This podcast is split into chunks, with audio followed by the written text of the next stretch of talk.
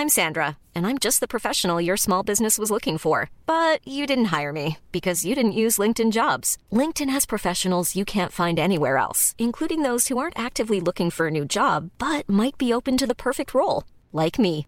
In a given month, over 70% of LinkedIn users don't visit other leading job sites. So if you're not looking on LinkedIn, you'll miss out on great candidates like Sandra. Start hiring professionals like a professional. Post your free job on linkedin.com/people today.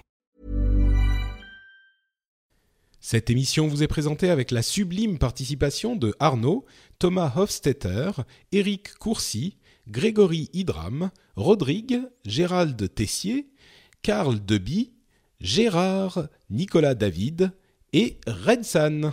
Bonjour à tous et bienvenue sur le Rendez-vous Tech, l'émission qui explore et qui vous résume de manière compréhensible toute l'actualité tech, internet et gadgets.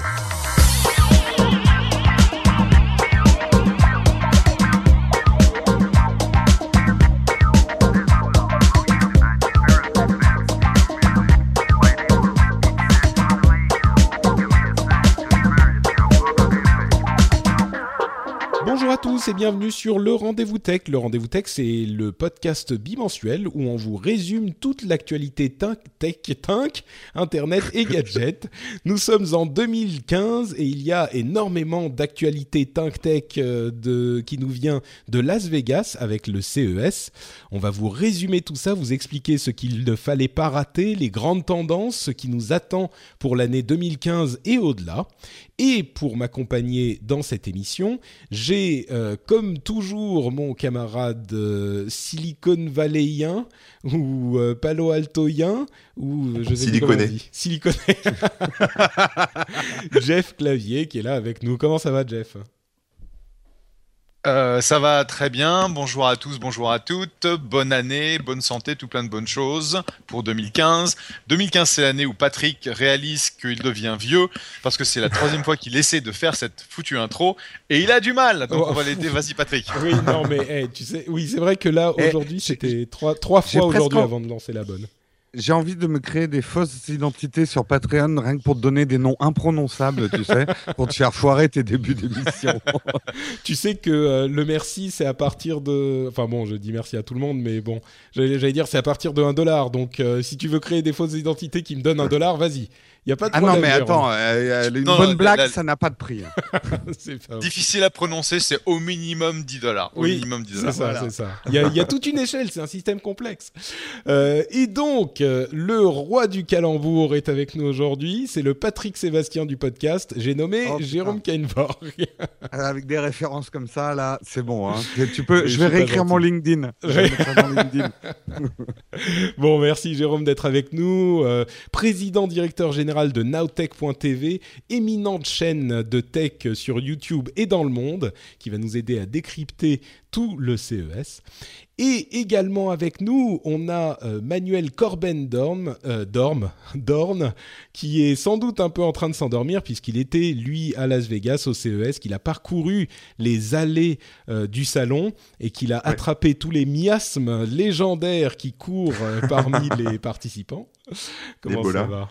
Ouais, bah ça va. euh, Bon là, ça va, c'est mon heure là. Je suis réveillé, mais ce matin c'était un peu dur. ouais. D'accord. Mais non, ça roule, tout roule. T'inquiète pas, euh, avec les blagues de Jérôme, tu vas vite t'endormir. Non, ça marche Ouais. pas. Je veux les pas dire, mais blagues, en entre- fait. t'as quand même une grosse différence entre euh, CES et euh, quelque chose comme euh, les, euh, les grands trucs de jeu euh, du genre euh, euh, quand t'as plein de geeks, euh, 22 000 geeks, 25 000 geeks qui se sont pas lavés depuis 2-3 jours, je veux dire, ça a quand même une odeur spéciale et tu sens Ouais. pas ça à CES parce qu'en fait, tu dois passer d'un building à l'autre et donc tu t'aères Ah, un tu peu. t'aères entre temps, c'est ça le truc. Voilà, pas c'est pas pas autant bête. fermé. Bon, Parce que, donc- parce que BlizzCon, BlizzCon en comparaison, bonjour. hein. bon, c'est pas. Non, c'est pas. Attends, tu trouves que les gens puent à la BlizzCon Moi, je Ça sent l'orque. Moi, je La trouve. stench, la stench de BlizzCon, tu m'excuses, mais euh, Ah, Peut-être que c'est parce que quand même quelque chose. hein. moi-même, je ne me lave pas non plus, donc euh, je sens plus. Tu vois, c'est ça le truc, le le- l'astuce. Euh, bon, donc on va vous parler effectivement du CES. Ça va être un gros gros sujet sur le CES, un sujet principal. J'ai quoi, euh, une soixantaine, soixante-dix euh, lignes rien que sur le CES. On va vous en tirer la substantifique moelle comme toujours. Euh, mais avant ça, euh, je sais que Jeff voulait dire euh, quelques mots sur les attaques de Charlie Hebdo dont nous avons été victimes tous ensemble en France et ailleurs la semaine dernière. On enregistre le 12 janvier. on parlera un petit peu de Charlie Hebdo et de la tech et de choses comme ça à la fin de l'émission. Mais déjà, tu voulais dire quelque chose, Jeff? Oui, je pense qu'on a, on a l'habitude en fait sur ce podcast de traiter euh, les choses avec bonne humeur en faisant beaucoup, beaucoup de blagues comme euh, les trois premières minutes vous l'ont démontré. Simplement, il y a eu des événements quand même extrêmement graves euh, l'année dernière, la semaine dernière, pardon, et toutes les victimes sont dans nos pensées. c'est quelque chose qui a été assez, assez difficile de réaliser que ça pouvait se passer dans, dans Paris comme ça, de façon complètement imprévue. Moi, je me rappelle, je me rappellerai toujours de Cabu euh, quand je regardais le club Dorothée, euh, puisque c'est, il faisait partie de, mm. faisait partie de, de l'équipe. Et euh, c'est inimaginable que quelqu'un comme lui se, se retrouve victime des balles des terroristes. Donc, on pense à eux. Et puis, bah, on espère que il y aura des changements dans la façon dont les, dont les services de sécurité tracent les activités de ces gens-là pour que ça se reproduise pas. Et donc, ce sera le numéro. Je suis Charlie. Effectivement, ouais. Euh, on, en parlera un petit peu plus tout à l'heure, effectivement. Euh, mais bon, tu l'as très bien dit, donc je ne vais rien ajouter. Euh, si je vais quand même juste ajouter un truc, c'est que ça a été bien sûr très dur pour tout le monde la, la semaine dernière, je pense, pour tout un tas de raisons, certaines évidentes, certaines un peu moins, mais euh, une autre chose qui est importante aussi, c'est que euh, il faut que la vie continue et que les choses reprennent. Ce que je disais, le jour même, je disais aujourd'hui tout s'est arrêté, demain doit tout, tout doit reprendre. Euh, je crois que le lendemain, en dehors même de, des suites de ces affaires, c'était encore un petit peu dur. mais maintenant, c'était la semaine dernière et, c'est la semaine et maintenant on est la, semaine suivante. Et, et c'est pas facile non plus, mais il faut parce que justement, il faut pas euh, se laisser euh, euh, arrêter par ce genre de choses parce que sinon bah il gagne un petit peu quoi donc voilà il faut, il faut continuer, il faut pas bien sûr oublier ni oublier que ça doit avoir des, des conséquences peut-être. Il faut rester conscient de tout ça, mais il faut aussi continuer parce que c'est aussi ça qui est important. Moi, j'ai une. Euh, juste, je rajoutais quelque chose. Moi, j'ai, euh, au milieu de toutes les pensées hein, qui nous ont submergés euh, ces derniers jours, j'ai pensé, puisque c'est un peu notre communauté, effectivement, aux journalistes tech qui étaient au CES. Ça, d'abord, le, le, les gestes qu'ils ont fait là-bas, c'était, ça faisait aussi un peu chaud au cœur de, de le voir. Et je pense que c'est difficile quand des événements comme ça arrivent dans ton pays et que tu es loin euh, je sais pas comment toi, Corben, tu as ressenti les choses, mais ça doit être encore presque plus surnaturel que pour nous qui le vivons euh, euh, dans le pays. Ça doit être assez difficile aussi. Bah moi, euh, moi quand je me suis levé, je sais pas que ça faisait, je sais pas combien de temps c'était arrivé, donc j'ai découvert ça le matin. J'en ai chialé direct devant l'ordi. J'étais encore dans la chambre d'hôtel en découvrant tout ça. après, bah après la journée était foutue quoi. Enfin je veux dire le moral dans les chaussettes et et on voit ça bah, de loin. tu vois, j'avais pas les détails en permanence. La connexion c'était pas forcément top sur le CES tout le temps, donc je pouvais pas vraiment suivre. Puis j'avais autre chose à faire. J'avais euh, plein de trucs à voir, etc. Donc je regardais un peu les news. Mais euh, ouais, c'était pas, c'était pas facile d'être loin. Tu vois, ma nana m'a appelé. Mm. Euh, ouais, c'est dur, etc. Enfin, c'était dur pour tout le monde en fait. Et le fait d'être loin, de pas être avec ses proches, c'est pas marrant. après, ce que moi j'ai trouvé bien au niveau des, des Américains, par exemple, c'est que effectivement, ça a été vraiment relayé. Enfin, ça tourne en boucle sur CNN toute la journée. Il y a eu vraiment et même dans la rue, quoi. Les gens nous disaient. Enfin, moi, je, parlais avec des, des potes dans la rue euh, en français, hein, je parlais en français. Euh, à un moment, il y avait un Américain qui s'est retourné et qui nous a dit ah les gars, enfin il a, capté que je disais terroriste ou intégriste ou je sais pas quoi dans la phrase. Et euh, à un moment, il s'est retourné et puis il a dit ouais les gars, désolé, machin. Enfin tu vois les les gens se sentaient vraiment très concernés quoi. Les les, mm. les Américains sentaient vraiment très concernés sur le truc. Euh, bah, comme on a pu le voir dans les médias. Donc euh, c'est vrai que, mais pendant toute cette chasse à l'homme, etc., les infos étaient très décousues et puis bah voilà le, le côté horrible. Et c'est vrai que être loin, c'est pas c'est pas fun quoi. Voilà. Et je dirais le, le dernier, tu as, tu as un point tout à fait juste, c'est qu'il y a eu euh, euh, un gros sentiment en fait de soutien de la part des, euh, du public américain, parce que beaucoup ont fait le, rapport entre le, le, 15, le, 11 septembre 2001 pour nous et puis bah, cet événement. Et c'est franchement détestable que aucun dignitaire américain, que ce soit Barack Obama, que ce soit Joe Biden, le, vice-président, que ce soit John Kerry, le secrétaire d'État, viennent à la manifestation parce que je pense que ce serait complètement ne viennent Pas, tu veux dire. Ne, viennent pas, oui. C'est-à-dire que ça aurait été logique qu'ils viennent, étant donné le soutien que le public américain a eu pour, euh, pour le peuple français. Et donc c'est un peu détestable qu'il ne l'ait pas fait. Hmm. Ok. Euh, donc on va on va continuer comme on le disait. Euh, moi j'aurais aussi quelques petites choses à dire à la fin de l'émission, peut-être un petit peu plus orienté orienté tech. le fait par exemple de l'avoir vécu par Twitter, c'était la première fois que je vivais un événement aussi important par Twitter. C'était c'était un sentiment très bizarre. Le fait d'être informé, contrairement à toi, euh, Corben, mais nous, enfin moi et nous, je pense, on était informés au jour, à bah, la seconde. Et mm. puis en même temps, au bout de trois jours, euh, tu es à la maison, tu peux pas. J'en parlais sur Twitter avec plein de gens. C'était un sentiment très bizarre de communauté et en même temps de. On était parce que Twitter, contrairement à d'autres euh, réseaux sociaux, c'est instantané. Donc on était vraiment en train de vivre le truc ensemble. Et puis en même temps, je n'ai pas regardé les infos 12 euh, heures dans la journée. Il y a des moments, je regardais une série ou j'essayais de me changer les idées avec un jeu vidéo. Bah et c'était incroyable au moment des prises d'otages, par exemple, d'être à la seconde sur Twitter et en même temps de vivre euh, un petit peu, bah, de vivre entre guillemets normalement. Et enfin, je sais pas, c'était évidemment le, c'est très proche, donc on le ressent dans notre chair presque, mais en même temps, je pensais au fait que euh, les tragédies, il y en a euh, tous les jours partout dans le monde. Et évidemment, on ne peut pas être affecté par toutes parce que sinon on fonctionne plus. C'est un mécanisme de défense naturel euh, de se dire plus c'est loin de moi, que ce soit culturellement ou physiquement ou géographiquement, bah moins ça m'affecte. C'est normal, mais c'est quand même euh, c'est quand même bizarre de s'en rendre compte, quoi. Donc bref. Mm. Bon, allez, CES et puis on reviendra aux implications de toutes ces histoires en fin d'émission. Euh, CES, donc, transition difficile, donc je vais pas en faire. Le CES 2015, pour ceux qui ne le savent pas, le CES, c'est le Consumer Electronic Show. C'est la grand-messe euh, du, du, de, l'électronique grand public aux États-Unis. C'est à cet endroit que tous les constructeurs présentent leur électronique grand public et les tendances pour euh, l'année.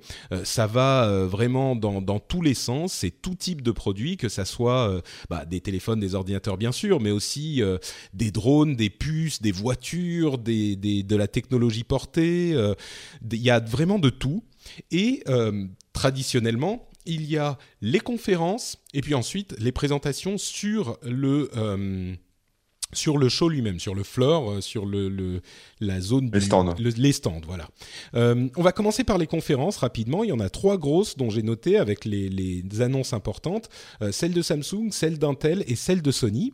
Donc on va parler un petit peu de tout ça et puis ensuite on passera aux produits spécifiquement. Celle de Samsung, ils ont fait quelque chose d'assez intéressant qui était l'appel à des protocoles ouverts, des standards ouverts pour pousser l'Internet des objets au plus qu'il puisse être poussé. Je sais que toi, Corben, tu as fait un article euh, un petit peu bon spécifique, euh, je vais te laisser en parler après, sur ce sujet, mais c'est la première fois, bon d'une part c'est intéressant que Samsung pousse des, des encourage les gens à euh, créer des technologies, à, adopter des standards ouverts, et puis d'autre part, l'autre chose que, qui m'a marqué, ça, c'était vraiment l'annonce le, énorme parce que, ça, évidemment, la tendance est beaucoup plus au standard fermé et propriétaire que euh, au standard ouvert. Mais ce qu'il disait, c'est que pour que ça marche, pour que ça puisse être adopté, euh, il faut une approche ouverte de la même manière que euh, le web, bien sûr, a été aussi diffusé, aussi utilisé parce que c'était un standard ouvert, évidemment. attention. Et pardon? Bah, le web, c'est un standard ouvert. non, non, non, c'est pas ça que je dis. Je suis pas d'accord sur le côté ouvert de, que, dont parlait Samsung. D'accord. Bon, je vais, je vais te laisser revenir dans, une seconde. Je vais juste finir pour dire que malgré ça, euh, j'ai pas été hyper convaincu par leur présentation parce que ils veulent effectivement connecter tous les éléments de notre maison et la télé parle à la à la à l'ampoule qui parle à la machine à café qui parle à tout ça. C'est genre un petit peu de futurologie euh, facile dont je suis pas certain de voir l'utilité. Au-delà des préoccupations que va nous évoquer euh, Corben, euh, moi j'ai l'impression que c'était un petit peu du. Il y a certaines personnes, et mon, mon, ma pensée va à Cédric Bonnet, euh, qui adore ce genre de truc, et eux vont sans doute aimer ce type d'initiative, j'imagine. Mais par contre, pour le grand public, je suis pas certain. Ils donnent pas un exemple de la manière dont ça pourrait nous convaincre et s'intégrer dans euh, dans notre quotidien de manière utile. Il n'y a pas de choses vraiment pratiques, de choses vraiment convaincantes, à mon sens. Euh, mais Corben, toi, tu as eu d'autres préoccupations sur la chose. Ouais, bah en fait, j'ai non non mais en fait euh, c'est intéressant parce que effectivement moi un peu comme Cédric, j'aime bien quand tout se connecte et quand tout enfin tout ce qui est domotique donc euh, ça quand ça agit euh, voilà par exemple, il y avait une démo enfin, il y a une petite vidéo de présentation où vous voyez la fille qui se levait de son canapé, le film qui se met automatiquement en pause, la lumière qui se rallume et puis elle revient, elle s'assoit dans son canapé, ça serait éteint et la télé remarche quoi. Ce genre de petit truc ou alors tu sors de chez toi, ta voiture est déjà garée devant chez toi parce qu'elle conduit toute seule et parce qu'elle est programmée pour savoir euh, quand tu viens de prendre de finir de prendre ta douche. Donc c'est c'est ce genre de truc qui ça, ça euh, c'était le truc les versions cool hein. les autres il y avait aussi le siège euh, qui s'assoit qui qui détecte que tu as le cul froid et qui te chauffe les fesses qui chauffe, qui chauffe et qui t'allume. Bon, c'était un peu moins convaincant ça mais c'est moins convaincant mais je veux dire, bon, pourquoi pas, tu vois, tant que ça reste chez toi, que c'est des trucs, euh, voilà. Là où Samsung m'a pas convaincu, c'est sur deux choses. Déjà, ce standard ouvert, euh, j'attends de voir. Pour moi, c'est pas un standard ouvert. Pour moi, c'est Samsung propose un, un truc euh, made in Samsung, euh, copyrighté Samsung ou ce que tu veux, et va juste ouvrir ses API pour. donc, ça sera ouvert dans le sens où on va pouvoir peut-être se connecter à des objets Samsung et discuter avec eux, etc. Et ou adopter le même le même SDK que, enfin le même langage que les objets Samsung, mais ça reste quand même une techno Samsung, quoi. C'est pas un truc qui a été fait euh, en consortium avec, euh, avec d'autres constructeurs, oui, mais euh, qui, qui se branchent dessus, quoi. C'est pas un truc ouvert comme le web. c'est pas de l'open source, quoi. C'est pas de l'open source, voilà, c'est des specs. je pense qu'il y a, y a peut-être même un ticket d'entrée pour faire partie de la grande confrérie. C'est pas ce que j'avais compris, moi. Hein. Ah, écoute, moi je sais pas. Pour l'instant, on n'a rien vu. Hein. C'est mmh, juste du blabla. Euh, et là où ça m'a paru un peu délirant, c'est que donc DK Yoon, donc le mec de Samsung, à la fin, euh, il est parti dans une grande envolée lyrique. C'était ridicule parce qu'il y avait de la musique. Euh, enfin, c'était vraiment un peu musique classique. Puis ça montait en, ça montait en rythme. Plus il parlait, plus ça montait. Enfin, c'était le truc qui était fait un peu la, ouais, un peu chaud à l'américaine, mais qui était fait pour. chaud à la Samsung. Hein, et, ouais, généralement, ils font fort. Là, ils étaient sobres par rapport. Hein. Non, c'était de la merde, mais mm. c'était voilà, We Are the World. On, voilà, on va faire un truc de fou, on va changer le monde. Il y avait, il y avait ce côté-là un peu, euh, enfin moi qui m'a fait rigoler. Euh, et en gros, c'était bon voilà, on connecte ta maison. Et après, on va connecter les maisons entre elles. Après, on va connecter les villes. Donc, euh, tout ce qui est smart grid, ce qui est intéressant d'un côté et en même temps un peu flippant, parce que, bah, enfin, je sais pas si vous êtes familier avec ces concepts de, smart grid, donc de, de villes mm. connectées. Mais par exemple, on pourrait imaginer que, je sais pas, enfin que par exemple, on prenne euh, la circulation s'adapte aux, conditions. Il y a les, les, on peut débloquer plus de taxis, on peut voilà ce genre de choses. Il y a, plein de trucs qu'on peut qu'on peut régler au niveau des villes à partir des données individuelles des gens. Donc c'est intéressant, mais en même temps c'est un peu flippant. Et après euh, sur tout ce qui est bah, après connecter les villes, après connecter les États, connecter les pays, et puis connecter, enfin il dit les États donc les régions, connecter les pays et connecter le monde. Donc ça ça partit sur un gros délire. On voit la Terre et puis tous les petits points qui se connectent entre eux son chapeau et là, en aluminium. Et non, non, mais là, la Terre explose, tous les petits points s'éclatent dans tous les sens façon Big Bang. Et voilà, quoi. Et tout le monde applaudit, euh, tous les journalistes debout applaudissent. Enfin, je sais plus s'ils étaient debout, mais bon, voilà, ils applaudissent, c'est la folie. Et moi, je suis là avec les poils hérissés sur les bras, quoi. Et euh, hérissés parce que c'est vrai que toutes ces données-là, euh, elles sont, enfin comme j'ai écrit un article là-dessus, mais en gros pour faire la version courte, euh, c'est que dans le, le petit, euh, la petite vidéo de Samsung, on voyait par exemple les médecins euh, qui te soignaient grâce aux données que tu avais sur ton bracelet connecté. Donc ça c'est le genre de truc, c'est-à-dire que les données qu'on a en propre pour nous, qui sont les données de notre maison, de notre corps même, dans le délire de Samsung, c'est après de les, les filer à d'autres gens. Il y avait le mec de Joe Bone, par exemple, qui présentait son bracelet. Et euh, bon, il racontait tout un tas de trucs, mais entre autres euh, que par exemple, on pourrait nous suggérer tel ou tel film en fonction de notre euh, nos envies du moment, ou notre rythme cardiaque, ou notre état de forme, etc. Un truc plus calme, un truc plus violent, ou de la musique pareil.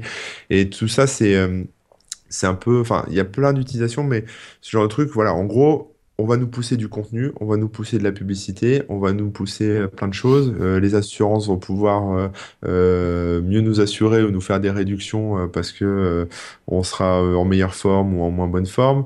je sais pas, enfin des délires. Donc moi après je suis parti dans mes délires à moi sur mon site. oui, je trouve que tu as été un petit peu, ouais, mais catastrophiste quoi. C'est quand même. non, tu vois le pire de la. Bah, je pousse. Bah, ça, a été fait avec AXA et WeThings, par exemple. Tu, WeThings a fait une offre avec AXA. Si tu portes le bracelet et tu prouves que tu es en meilleure forme, as, tu payes moins cher ton assurance. Euh, pourquoi pas le contraire? Enfin, je veux dire, pourquoi pas plus cher si tu es, si es un gros plein de soupe, quoi. Bah, je dirais que euh, le, le, truc, c'est que effectivement, toutes ces choses-là vont changer la manière dont. Enfin, si ça, ça, ça, ça prend. Hein. moi, je suis même pas sûr que ça prenne. Mais, mais la boîte noire sur les voitures, c'est déjà. Oui, bien sûr, mais mais c'est pas... des délires. Non, mais pas des délires. Non, d'accord, mais ce que je veux dire, non, mais ce que je veux dire, Corben, c'est que même si c'est la question n'est pas que ce soit des délires ou pas. Si ça vient, ça va changer le mode de vie et de fonctionnement, et ça peut avoir, enfin, ça aura évidemment des des effets positifs aussi. Euh, Ça, oui. Bon, tu vois, donc euh, oui, c'est c'est le changement. T'as peur du changement, mais le changement, c'est maintenant, Corben. C'est pas que j'ai peur du changement, c'est que j'ai peur euh, que toutes ces données se baladent dans la nature, quoi.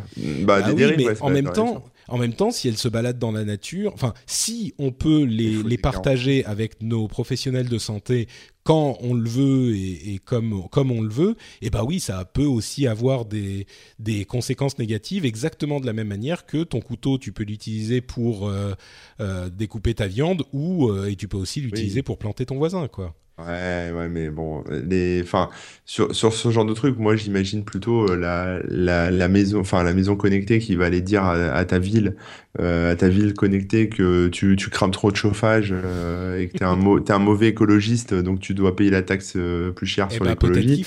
que hier soir, t'as regardé un film tard et que ce matin, l'accident que tu as eu, euh, même si c'était pas de ta faute, c'est un peu de ta faute quand même parce que tu t'es couché tard hier soir. Tu vois, ça. Non, mais bien sûr, mais on peut tout imaginer, mais de la même manière qu'on peut imaginer que, oui, le jour où euh, il y aura euh, Internet et des réseaux connectés, eh ben, on pourra regarder quel site tu regardes. Oui, sauf qu'en même temps, tu peux aller regarder Wikipédia et ça t'amène toute la connaissance du monde dans ton ordinateur. Donc il y a des bons côtés des mauvais Voilà, donc moi, le délire de Samsung, enfin, voilà, je le prends avec euh, des pincettes. J'ai pas adhéré, enfin, j'ai pas adhéré. J'aime bien, le pire, c'est ça, c'est que j'aime bien toutes ces conneries-là. Mais euh, là, je trouve qu'ils ont été un peu trop loin, si tu veux. Enfin, ils ont poussé le, délire un peu trop loin. Alors, pourquoi pas euh, Voilà, moi, j'aime bien le fait qu'on sache où ça va, que, tu vois, qu'on puisse avoir le choix, en fait, tout simplement. Et là, j'ai pas l'impression que c'est ce que propose Samsung, quoi. Ça va être un cloud gigantesque. Voilà, mais ça se discute. Hein. Non, non, mais euh, après, je pense qu'il faut aussi voir les fantasmes d'une multinationale qui euh, pense que euh, elle va tuer toute la concurrence et que tout le monde sera connecté sous sa marque. C'est les fantasmes habituels des multinationales. Je pense que là, la concurrence autour de la domotique, finalement, offrira aussi des alternatives.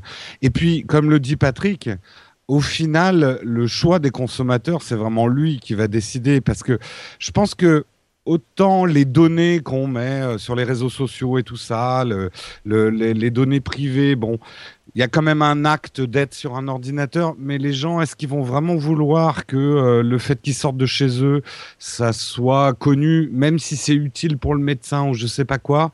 Je sais pas. Là, c'est le public qui va décider mmh, finalement. Non, si, si. Je pense qu'il y a effectivement une question de. Bah, c'est plus compliqué que simplement ça y est le monde. Mais bon. Euh, même sans partir, non, mais sans, même sans partir sur des délires de Big Brother, euh, parce que là, effectivement, pour, enfin voilà, ça se discute. Le, simple fait que, hein, que, Samsung euh, l'a dit hein, clairement, les, les, que Samsung ou d'autres hein, utiliseront les données pour après nous nous, nous proposer des choses. Donc, euh, sous-entendu de la publicité ou des contenus payants. Euh, voilà. C'est pas qu'ils vont le faire, c'est que c'est ce qu'ils aimeraient faire. Ils veulent te vendre leur petit, leur petit bitonio pour de l'internet des objets pour te vendre plus de trucs, évidemment. Mais ça veut pas dire ça, y est dans, dans deux ans. tu t'as aussi pas, non, de toute façon, on a le temps. je crois que c'est jusqu'en 2020. Enfin, je crois que c'est en 2027, ils ont prévu de connecter euh, la, terre entière, ouais. 90%, de leurs produits Samsung. Parce que ah Samsung font tout, hein, des machines à laver, des télés. C'est avant, je sais plus, c'est 2017 ou 2027. Je me souviens plus, mais c'est assez vite, ouais. Bon, c'est 2017, je crois. Bref, euh, ok, Jeff, à moins que tu aies quelque chose à dire sur Samsung. Non, pas sur Samsung, mais sur le sur le, le, phénomène en général. Euh, aujourd'hui, on a énormément. Bon, je, je je peux pas parler pour Withings ou pour Jawbone, mais je peux parler pour Fitbit. Et je sais que on vend. Euh, le, la version dans lequel tu es investisseur, de gamme, hein, je précise pour dans lequel je suis investisseur, pardon. Euh, on vend la version entrée de gamme, le Zip, euh, pour genre 59 dollars et c'est par palette entière, donc par milliers d'unités aux grandes boîtes américaines qui donnent ça à leurs employés et ensuite on va créer des challenges euh, pour que les gens, euh, qui, en gros, ça va être le département marketing qui va essayer de marcher plus que le département finance. Pourquoi? Parce qu'il y a une corrélation directe entre les coûts de la couverture sociale et, euh, euh, healthcare de médical euh, des gens et l'exercice qu'ils font. Sachant que si on développe une maladie genre le diabète, tu vas coûter genre 17 000 dollars ou 27 000 dollars de plus à ta boîte par an. donc ça a un impact direct sur les finances des boîtes. Les grandes boîtes américaines autofinancent leur, euh, leurs assurances médicales. Et donc, c'est extrêmement important de faire en sorte que les gens euh, aient une, hygiène de vie euh, plus, plus importante. Donc aujourd'hui, c'est vraiment avec la carotte, c'est-à-dire si tu marches plus, effectivement, on paiera plus de ton assurance médicale. Demain, j'imagine qu'il y aura aussi le bâton. C'est-à-dire que si jamais tu es un fat slob et que tu bouges pas, et eh ben à ce moment-là, effectivement, tu paieras plus. C'est une possibilité. Et je pense que c'est des limites euh, qui vont s'adapter en fonction des situations et qu'on va tester. Et on verra ce qu'on est prêt à accepter ou pas. Ensuite, il faut, faut, rester vigilant face aux abus. Mais je crois pas. Disons que j'ai trouvé que ton, ton approche était uniquement noire, Corben, alors qu'il y a peut-être aussi un peu de blanc euh, dedans. Quoi. Mm. Bon, euh, conférence Intel. oui, l'avenir nous le dira. Et là, il y a des gens qui me disent, mais regarde, la NSA, ce qu'ils font, machin. Oui, bien sûr, la NSA, ils font ça. Mais on a aussi Wikipédia. Voilà, c'est ça que je dis moi. Euh, conférence Intel, ils ont montré plein de drones, ils ont montré le futur, il y avait des, drones qui jouaient, qui faisaient des trucs autonomes, euh, il y avait plein de choses différentes. Moi, il y a deux choses que j'ai retenues. c'est Curie, le petit module informatique, c'est en fait un ordinateur en quelque sorte qui est dans un qui fait une taille qui est pas plus gros qu'un bouton euh, qu'ils. Euh, c'est un ordinateur tout intégré euh, qui est très faible puissance, hein, bien sûr, mais qu'ils veulent utiliser pour développer aussi l'internet des objets. Donc vraiment, on est on est en train d'y arriver. Et puis il y a une autre chose, c'est le Compute Stick qui est un ordinateur. vous savez, c'est les sticks HDMI qui se branchent directement sur un écran ou une télé. Et ben là, c'est comme les Google, les, les, Chromecast et toutes ces petites euh, bestioles, euh, sauf que c'est un ordinateur complet qui coûte 100, euh, 150 dollars en version Windows et une centaine de dollars en version Linux. Donc c'est un ordinateur complet qui fait la taille d'une clé USB slash HDMI. J'ai trouvé ça intéressant aussi. Ouais, c'est pas mal ça. Ouais. Mm. Moi, ce qui, ce qui m'a le plus bluffé dans la conférence Intel, c'est justement le sense, quoi. C'est euh, euh, notamment, alors, euh, ça ressemblait à une, une, démo photo, puisque en fait, il, montrait que euh, l'appareil photo qui équipait notamment, on va en parler après, la, la, la, la, nouvelle tablette de chez Dell, était capable de déceler dans une photo la profondeur de champ. Mais ça allait beaucoup plus loin, c'est que c'est ce qui servait sur leurs drones. On voyait les drones justement qui passaient dans les, les colonnes. C'est que à travers une caméra, aujourd'hui, on peut donner un appareil électronique, un drone, un ordinateur une espèce de préconscience de ce qu'il a autour de lui et en tout cas un décryptage en temps réel de l'image pour qu'il prenne conscience des volumes et de la 3D autour de lui. Tu veux à dire partir à partir d'une simple caméra normale et non pas d'un euh, capteur 3D ou de, trucs En gros, il, analyse la profondeur de champ pour parler photo. Mm. Euh, il, sait que tel mur est à tel mètre, euh, etc. Donc c'est la prise de conscience par les, les objets du monde qu'il y a autour d'eux. Et bon, on y reviendra peut-être avec les voitures, mais sur les drones, c'est vraiment, euh, euh, ouais, le fait un mix entre les deux. Euh, mais c'est un truc super important pour les drones aujourd'hui. et pour tous les objets qui vont devoir se déplacer, et même à, moindre mesure pour la photo aussi. Mais euh, moi, c'est vraiment, ils m'ont bluffé là, euh, Intel. Alors que au début, quand j'ai mis la conférence, je me suis dit, je vais peut-être pas écouter une conférence Intel. Et ben en fait, ça a été, je trouve, la plus assez passionnante. Dynamique, ouais, assez dynamique. J'ai pas vu le truc chez Intel, mais j'ai vu ça chez le truc dont tu parles. J'ai vu ça chez Parrot sur un proto. Mm. Hein. C'était même pas sur un drone, hein. c'était sur une caméra. Et effectivement, la caméra filmait une espèce de petite maison en Lego et ça la reproduisait, reproduisait euh, quasiment en instantané en 3D en fait, avec les couleurs et tout. Mais mais tu te rends pas euh, compte, Corben, dans l'avenir de demain, euh, tous les, les, drones pourront venir nous chercher. Toi de ma gueule. Ah non, non, moi je suis Attends, je défends Corben. Euh, écris, écris, à, écris à tonton Patrick pour, te, pour dire que tu es d'accord avec moi. non, mais Patrick, il est infiltré par la NSA en fait. Là, on dira pas par où. J'ai tendance, j'ai tendance à tout bien aimer. Moi, j'accepte, j'accepte tout. Oh, on, peut faire des écoutes sur Internet, mais c'est sympa. Euh, oui, pas de problème. Oh, vous êtes tellement euh, défaitiste. En fait, c'est pas tellement problématique. De toute façon, on enregistre ce podcast via Skype pour que la NSA l'ait en avant-première. Hein, parce bah qu'ils sont fans de nous là-bas, donc. Euh.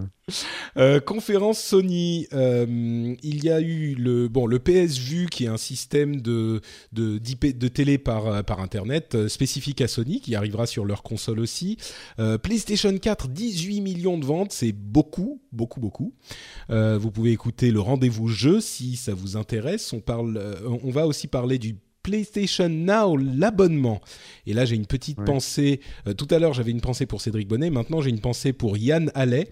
Le PS Now, c'est le service de streaming de jeux vidéo auquel il ne croyait pas du tout à l'époque du de online il y a des années. Ah oui, complètement. Sauf que là, il y a effectivement le service PS Now d'abonnement à, je schématise, 15 dollars par mois euh, qui vous laisse utiliser tous les jeux du catalogue. Alors pour le moment, il n'y en a qu'une centaine, mais je pense que euh, quand on en aura beaucoup plus et qu'il y aura un petit peu de concurrence, j'espère qu'elle va arriver avec d'autres services, si les prix sont un tout petit peu tirés vers le bas, déjà 15 dollars par mois, c'est pas mal. S'il y a plus de jeux que ça, euh, c'est un service vraiment intéressant. Surtout qu'il peut être utilisé sur d'autres supports que simplement la PlayStation. Je l'ai vu, c'est super cool.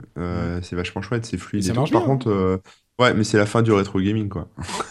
Euh, ah, tu veux dire s'il y a des jeux qui sortent que de cette manière, on pourra plus les. pourra plus euh, revivre les jeux de ta jeunesse. Et les gamins qui vont jouer avec ça dans, dans 5-6 ans, euh, bah, ils pourront plus après revivre les rejouer à leur jeu de jeunesse quand ils auront 30 balais quoi. Ce sera hmm. terminé parce que, enfin, sauf si c'est réédité, etc. Mais en tout cas. non, mais ça va, c'est chez Sony, tu sais, leurs serveurs, ils pourront bien être piratés et on récupérera les Oui, c'est vrai, c'est vrai, ça va alors. C'est open bar les serveurs Sony. Hein. Euh, et enfin, euh, on en reparlera pour les télés, mais euh, il y avait pas mal de, de poussage, non? Ils ont pas mal poussé les, le HDR, dont on reparlera au moment des, des télés dans quelques minutes. autre chose que vous avez retenu chez Sony non, pas spécialement. Rien d'incroyable. Euh, si, j'ai vu deux espèces de, de projecteurs 4K de folie, ah des trucs Qui, font, qui font la taille d'une table basse. Ils avaient mis ça sur. C'est collé à l'écran. En fait, il y a un, écran, enfin, on va dire un, mur blanc, quoi. Et c'est vraiment collé au pied du mur. Enfin, voilà. Et ces deux projos qui, euh, tu peux en utiliser qu'un à la fois, hein, mais c'est deux projets qui projettent immédiatement sur le mur et tu as une image 4K euh, sur, euh, sur ton mur. C'est à quel profondeur C'est une, pro... ouais, pardon. une projection synchronisé? laser, en fait. C'est la première fois qu'ils font ça en fait. Et c'est assez impressionnant. Après. mais ça fait quelle taille? Tu dis que c'est au pied du mur, ça fait quoi? 30 cm 50 cm ça fait peut-être plus d'un. Enfin, ça fait un mètre de large, peut-être un Non, je veux dire le boîtier, le boîtier de, ouais, de profondeur. Ça, le boîtier. Le boîtier, euh, en profondeur, il doit faire ouais, 40-50 cm en profondeur et, euh, et, en largeur, il doit faire un mètre ou un mètre 10, un truc comme ça. Enfin, c'est assez gros hein, quand même. C'est... Et en hauteur, ça doit faire pareil, 30, 40 cm. C'est assez balèze quand même. Ça, euh, je pense que ça doit souffler un petit peu. Mais, euh, mais bon, ça fait un super, super image. Quoi. Et ça réassemble, enfin, les, les, deux boîtiers sont reliés entre eux. Alors, pas avec un fil, hein, je pense. je sais pas comment c'est relié, mais bon, je voyais pas de fil apparent en tout cas. Et, et c'était. Enfin, l'image est synchronisée, quoi. Hmm. Ouais, on, voit pas... on voit pas le truc. C'est pas forcément mon truc, ces trucs-là, mais. Non, non, mais pour des événements. Enfin, c'est pas pour mettre chez toi, quoi. Ouais, c'est pour, ouais, c'est vrai. Pour des trucs. Euh, ok, Jeff, euh, quelque chose à dire On passe aux voitures? Non, en fait, le, le, la version courte de CES cette année, c'est que rien, mais rien n'a attiré mon attention, si ce n'est des choses qui sont déjà, euh, tu vois, par exemple, euh, la partie drone, UAV qui commence à se déployer. Moi, j'ai fait des investissements dans le domaine, il n'y avait rien de, de, de, pénétrant, si j'ose dire. au niveau Internet of Things, les choses de l'Internet, pas grand-chose non plus. Donc, c'était un peu un so what pour moi cette année. Donc, mm. je suis très intéressé de savoir ce qui vous, vous, a, vous a accroché. Bah, je suis d'accord. Moi, il n'y a rien qui m'a bluffé non plus. Bah là, pas de bluffant, euh, de bluffant on, moi je vais, je vais parler deux secondes des voitures. Euh, il y avait quand même une, euh, une énorme présence des constructeurs de voitures là, plus encore que les années précédentes, avec bon, il y avait les histoires de système embarqué, CarPlay, Android Auto, etc. dans un certain nombre de voitures. À la limite, ça c'est un petit peu accessoire, mais ce qu'ils ont vraiment poussé, c'était et ce qu'ils ont présenté, c'était des voitures autonomes euh, dont certaines étaient liées à la montre. Vous lui dites euh, viens me chercher et là tout à coup elle vient jusqu'à chez vous. C'était un petit peu gadget, mais les voitures autonomes en elles-mêmes, euh, ce qui disait, ce qui était surprenant et un petit peu enthousiasmant même, c'est que les voitures haut de gamme allaient lentement devenir autonomes. Enfin, je dis lentement, mais dès 2017 euh, tous les constructeurs estimaient que ça allait euh, être une réalité, les voitures autonomes. Euh, alors c'est, enfin 2017, c'est demain quoi. En termes industriels, c'est vraiment tout de suite. Donc même s'ils sont en retard d'un ou deux ans, on y arrive aux voitures autonomes. Et il disait que les voitures autonomes seraient communes, genre que qu'on les verrait régulièrement, souvent accessibles à tous dès 2025, dans dans dix ans. Euh, et ils commencent déjà à équiper les modèles vendus aujourd'hui du hardware. Euh, mhm. ils, bossent, euh, ils bossent sur le software. Mais moi aussi, été bluffé de voir qu'ils en étaient déjà là. Moi, j'attendais les, les, voitures automatiques. oui, 2020, je me disais, il y aura peut-être les premiers trucs, quoi. Mais eux, ils pensent. Et, et c'est un bouleversement énorme pour le monde automobile. J'écoutais un reportage là-dessus. Quand on y réfléchit, les conséquences que ça va avoir, notamment sur la notion de propriété d'un véhicule, parce que quand euh, les voitures se baladeront tout seuls, est-ce qu'il y aura vraiment un intérêt à avoir sa bagnole? Ça, c'est un long débat. Mais toute l'industrie autour de l'automobile, ça va être un shift absolument énorme, avec des conséquences d'ailleurs qui sont pas que bonnes. Hein. Euh, c'est d'autant plus surprenant que l'industrie automobile a peut-être beaucoup à perdre dans, dans cette évolution-là.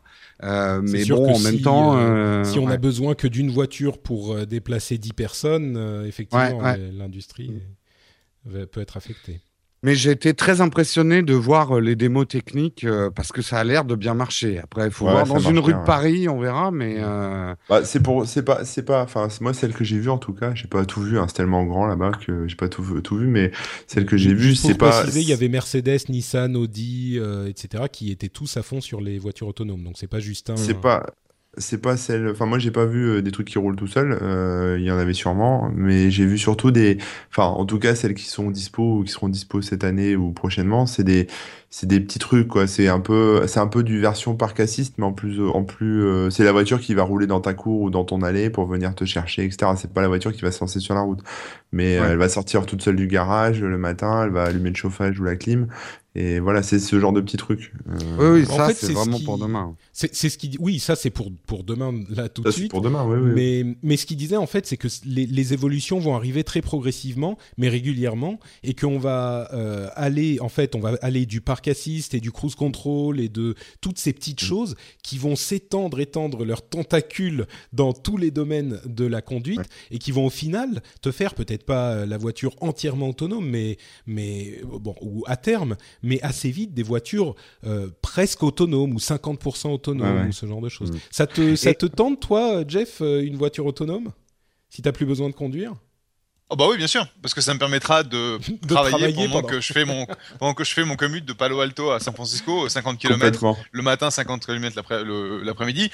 A priori, ce sera plus fiable, euh, plus safe, hein, plus plus, euh, ce sera plus euh, de sécurité. Et comme on voit comment les gens conduisent ici, je peux te dire, j'attends ça avec impatience. Cela dit, il y a deux problèmes. Il y a les problèmes techniques. Est-ce que c'est possible? Est-ce qu'on peut le faire fonctionner? Et il y a les problèmes de régulation.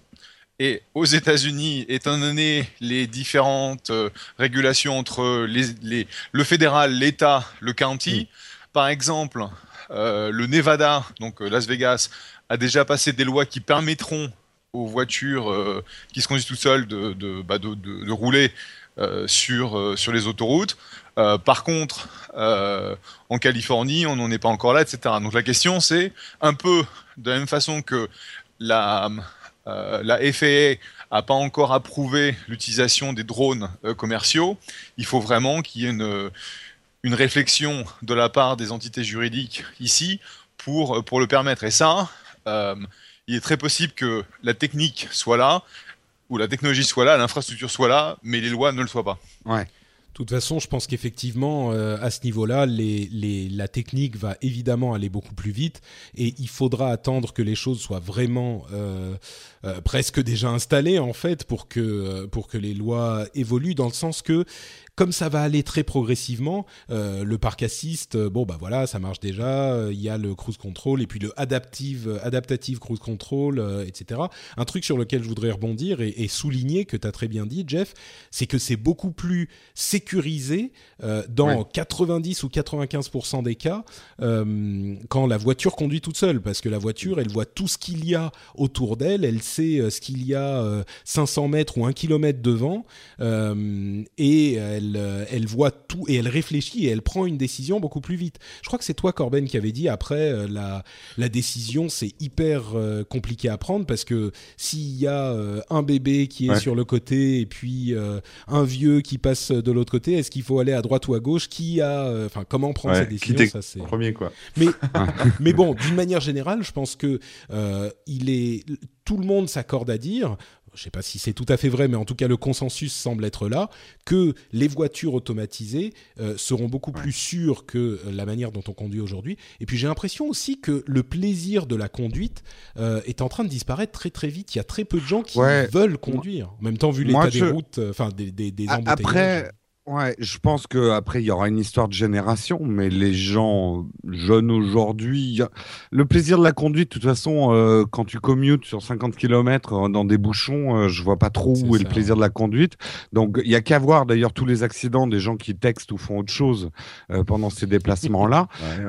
et moi, je pense, pour rebondir sur ce qu'a dit Jeff, je pense que ça, les, les lois arriveront peut-être plus vite qu'on ne croit si la sécurité est avérée et l'écologie aussi, parce que hmm. euh, voilà, aujourd'hui, c'est une pollution absolument énorme que tout le monde ait sa voiture pour aller au boulot, etc.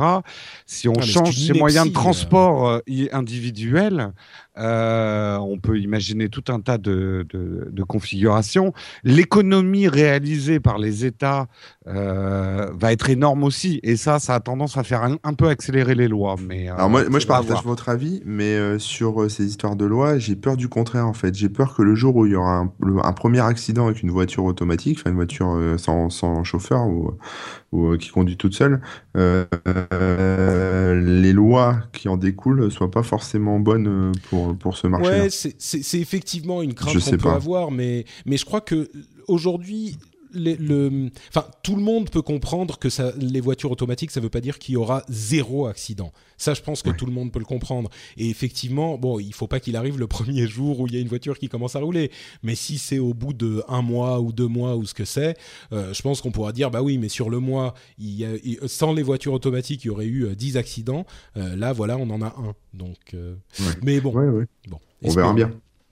les télévisions, dernier gros morceau de ce CES. Euh, alors, je crois que ce aussi sur quoi tout le monde s'accorde, c'est que il y a euh, de la 4K partout. Euh, ça y est, 2015, ça sera l'année de la 4K. Et, donc, ils essayent tous de se différencier un petit peu parce que ça y est, tout le monde l'a la 4K et elle est à des prix presque équivalents à celle des, des écrans HD 1080, ce qui est un petit peu étonnant. Euh, donc Samsung a présenté un truc qui s'appelle le SUHD avec des, des quantum dots, des points quantiques ou des boîtes quantiques. Euh, bon, en gros, euh, c'est un meilleur moyen d'éclairer les, les, LCD qui existent depuis longtemps. C'est un éclairage beaucoup plus précis qui fait que les couleurs et les contrastes sont beaucoup mieux rendus. Mais le quantum dots, moi j'aime beaucoup ce, ce, ce, nom. Quantum Dot. Ah bah c'est vendeur. Hein. J'ai une télé Quantum, euh, ça, ça pète auprès du voisin hein, pour regarder le match de foot. Tu l'as vu, euh, Corben? Ouais, j'ai vu ça. Ah, j'ai vu plein de trucs, mais j'ai vu ça. Et alors c'est incroyable parce qu'effectivement, tu as l'impression que l'image sort de la télé, enfin c'est très vif, les couleurs sont magnifiques, mais il y avait deux téléviseurs à côté, enfin côte à côte avec ce genre de truc, euh, un sans et un avec. Et l'image sur celui avec me paraissait, tu vois, par exemple, le vert était super vif, euh, fluo, quoi, presque. Euh, mm. Enfin, je trouvais les couleurs un peu comme un peu avec les photos HDR, quoi. Des fois, et ça ressort un peu trop fort. Alors, je pense que ça doit pouvoir se régler. Là, ils avaient peut-être monté les trucs pour, pour impressionner encore plus les gens dans le salon. Mais, mais ouais, j'ai vu de la 4K et j'ai surtout vu de la 8K. Et la 8K, ça m'a vraiment scotché, quoi, parce que j'ai ah regardé le truc. Ah mm. ouais, ouais, ouais. Mais t'as une, as une sensation euh, qui est encore plus forte qu'avec la 4K, quoi. C'est-à-dire que l'image est réelle, quoi. Enfin, le, c'est, c'est limite, euh, limite de la 3D sans 3D, quoi. C'est un truc de fou, quoi. C'est. Euh, mais t'étais collé à l'écran quand même. Enfin, parce qu'on ouais, dit souvent avec j'étais collé à l'écran. C'est bah, que si t'es pas juste à côté, genre à distance de vue normale, au-delà de la 4K, tu vois plus rien. Mais toi, tu dis que, enfin, tu vois pas la différence. Mais tu dis que même non, la 8K, je vois la différence. Ouais, non, la 8K, tu as, impliqué. Après, la 8K, ah. attention, euh, la 8K, c'est quand même pas pour tout de suite. Hein. Ah non, non, non, non, non, mais c'était. moi, je parle de ce que j'ai vu qui était impressionnant. Hmm. En même temps, la 4K. ouais, pardon, fini, Corben. Non, non, bah voilà, c'est tout. Enfin, j'avais une sensation un peu de, de 3D, de relief, mais sans, sans que ça soit relief. Hein, mais hmm. euh, tellement c'était réaliste, quoi, tellement c'était beau. Euh, et c'est vrai que la 4K, on a commencé à la voir il y a des années déjà au CES, donc euh, la 8K hmm. arrive ensuite. Euh, préparez-vous à racheter votre. Par contre, j'ai vu ah un téléviseur 3D sans lunettes et ça, j'avais c'est vraiment de la merde. Hein. C'est un truc. j'ai, ouais, c'est ça, c'était de la 3D. Alors ça marche, hein, on voit en 3D, mais un peu comme, je crois, la DS qui faisait ça. 3DS, mais, ouais. 3DS. Mais ça, ça, ressemble un peu aux cartes à jouer pour les gamins, vous savez, où quand on la, on la tourne un peu, il y a deux images. Comme la 3D.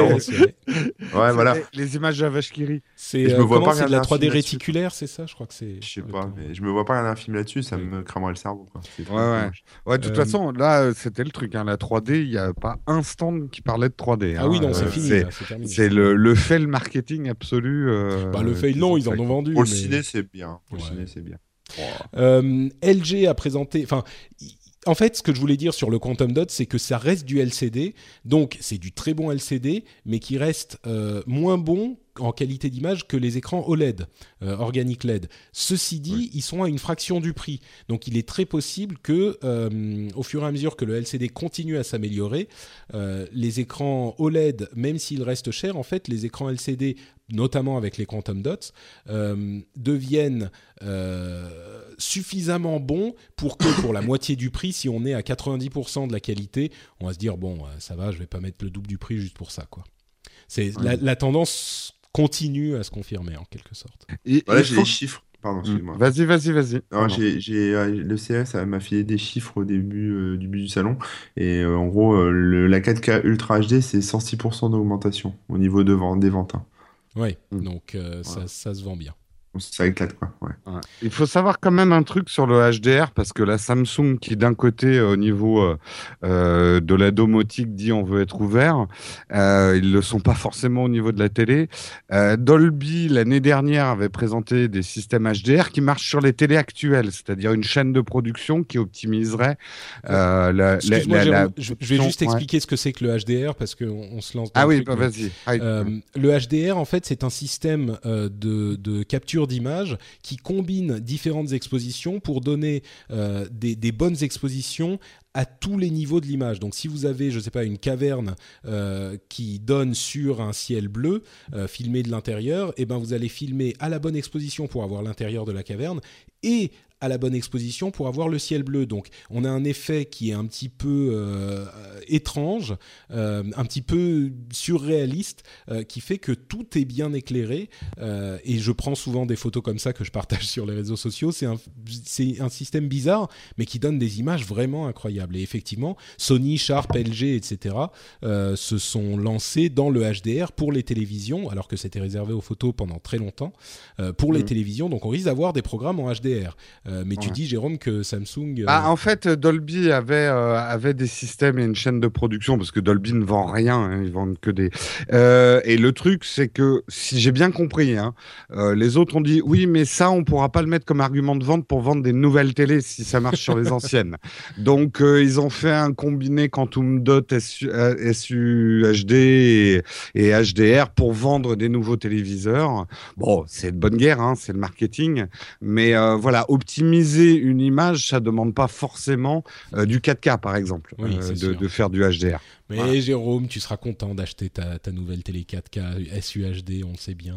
D'autant plus que. Oula, moi non, tu sais, la télé, elle s'allume jamais, moi. Donc, je, je, ah, un moniteur, oui. Un ah, moniteur, oui. Ah, oui. Mais ces télés, d'ailleurs, entre parenthèses, elles font un demi-centimètre d'épaisseur.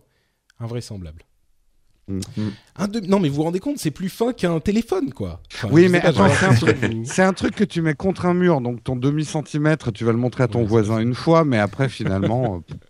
Euh, bon, et les smart. Ouais, mais je me, posais la question de la fragilité. Euh, vrai, sur un truc. Effectivement, là, t'imagines le bandgate euh, assez méchant sur parce que sur une surface pareille, imagine un, un, télé de 80 euh, de 80 inches euh, sur un demi centimètre, c'est enfin c'est bonjour. Hein. Ouais, le, le Bengate, euh, pour rebondir là-dessus, parce que c'est drôle, j'ai vu aussi beaucoup beaucoup de télévision incurvée. Hmm. Euh, là-bas. Non mais c'est vrai, c'est apparemment c'est la grande mode aussi du moment. Alors j'ai demandé un peu pourquoi aux spécialistes et apparemment ça donne une profondeur de champ un peu plus importante. Enfin ça ça ça fait un peu ressortir aussi l'image et c'est plus joli quoi apparemment. Bah, ça veut dire que quel que soit l'angle que tu euh, tu es avec la télé, tu vas bien tu vas voir mieux un truc comme ça non? Bah, en fait si t'es comme les écrans sont très grands, euh, si t'es pile au milieu ou dans une petite euh, un petit angle par rapport au milieu, bah tu vas avoir elle va beaucoup mieux rentrer dans ton angle de vision. Mais bon, euh, je suis pas du tout convaincu que ça soit euh, si intéressant que ça. J'avais vu une très jolie un très joli une très jolie BD, un petit dessin où quelqu'un était devant une télé incurvée et le vendeur lui disait regardez monsieur l'angle d'incurvation de la télé l'angle de courbe de la télé vous permet de penser que vous ne vous faites pas avoir par un terme marketing qui vous fait payer beaucoup trop cher. Et le mec il disait ah oui pas mal. Bah, encore une fois, comme tu dis, c'est bien, euh, c'est comme la 3D, quoi. C'est super à la limite pour regarder un film tout seul, mais en général, on regarde ça à plusieurs et celui qui est dans les coins avec une télé incurvée, il est mal, quoi. Donc, il y aura des punis dans la famille. Il y avait même des télés qui, qui, passaient de la version incurvée à la version oui, plate. à la version plate, ouais. Ça, j'ai pas vu. ouais, je suis pas sûr que. Bon, à mon avis, on est... en gros, Attends, la télé a les petits bras et donc elle pousse avec les petits bras, et puis elle revient avec ses petits bras. on s'y va De toute façon, dès qu'ils peuvent le faire techniquement, ils le font. Quoi. Euh, dans tout ça, moi, c'est le HDR qui m'a le plus plu. Mais bon. Après, toutes les télés sont smart, hein, bien sûr. Il y a Tizen, le système de Samsung, Android, WebOS 2 même, qui pourrait arriver sur les télés. Euh, il y a des nostalgiques qui seront, euh, qui seront heureux. Bon, allez, le reste. Euh, Jeff, je sais pas si tu dois filer, si tu as encore un petit peu de temps qu'on finisse. Euh, J'ai encore à peu près 10 minutes. Ok. Eh ben écoutez, le reste, justement, là, c'est open bar. Il y avait euh, technologie portée, les puces, etc. Plein de trucs. les, les les puces Broadwell de Intel qui arrivent aussi, euh, des, puces pour, euh, pour euh, portable, pour mobile, le Tegra X1 de Nvidia qui est genre aussi puissant quasiment que leur dernier processeur Maxwell, presque. Et enfin, c'est vrai que c'est impressionnant, je plaisante, mais le Broadwell qui consomme beaucoup moins que la génération précédente, donc des, des portables hyper, hyper peu consommateurs. Bref, il y avait plein de choses. Dites-moi ce que vous avez aimé dans ce CES. Euh, Corben, allez, puisque tu étais.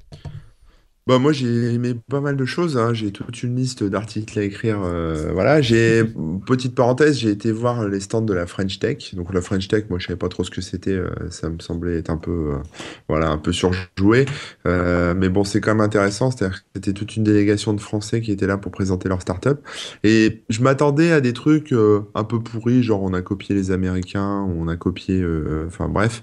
Et finalement, c'était des projets quand même assez originaux, assez, assez bien pensés j'ai vu des trucs vraiment très sympas quoi du côté des Français. J'ai vu, euh, euh j'ai vu, euh, là je suis en train de refouiller un peu dans mes cartes de visite, mais euh, par exemple Lima, qui était un projet de Kickstarter euh, qui a bien marché, où en gros c'est un petit boîtier qu'on connecte au disque dur et ça permet de créer, un, enfin sur un disque dur USB, et ça permet de créer un espèce de disque virtuel qui est euh, qui est visible pour tous ces devices, qui donc les données restent chez soi, hein, c'est pas c'est pas non plus un NAS. J'ai vu MyFox qui propose une solution d'alarme domotisée qui est vraiment vraiment très très intéressante parce que bien foutu, parce que euh, les données partent pas n'importe où dans le cloud, parce que, euh, enfin, c'est vraiment top du top. Enfin, moi, en tout cas, c'est comme ça que je l'ai vu. J'ai vu des trucs qui sont, euh, qui sont pas mal d'enceintes, qui font du bon son, et j'ai vu un truc très sympa qui est encore à l'état de prototype, mais je pense que ça serait, enfin, c'est le truc un peu le plus original que j'ai vu côté French Tech.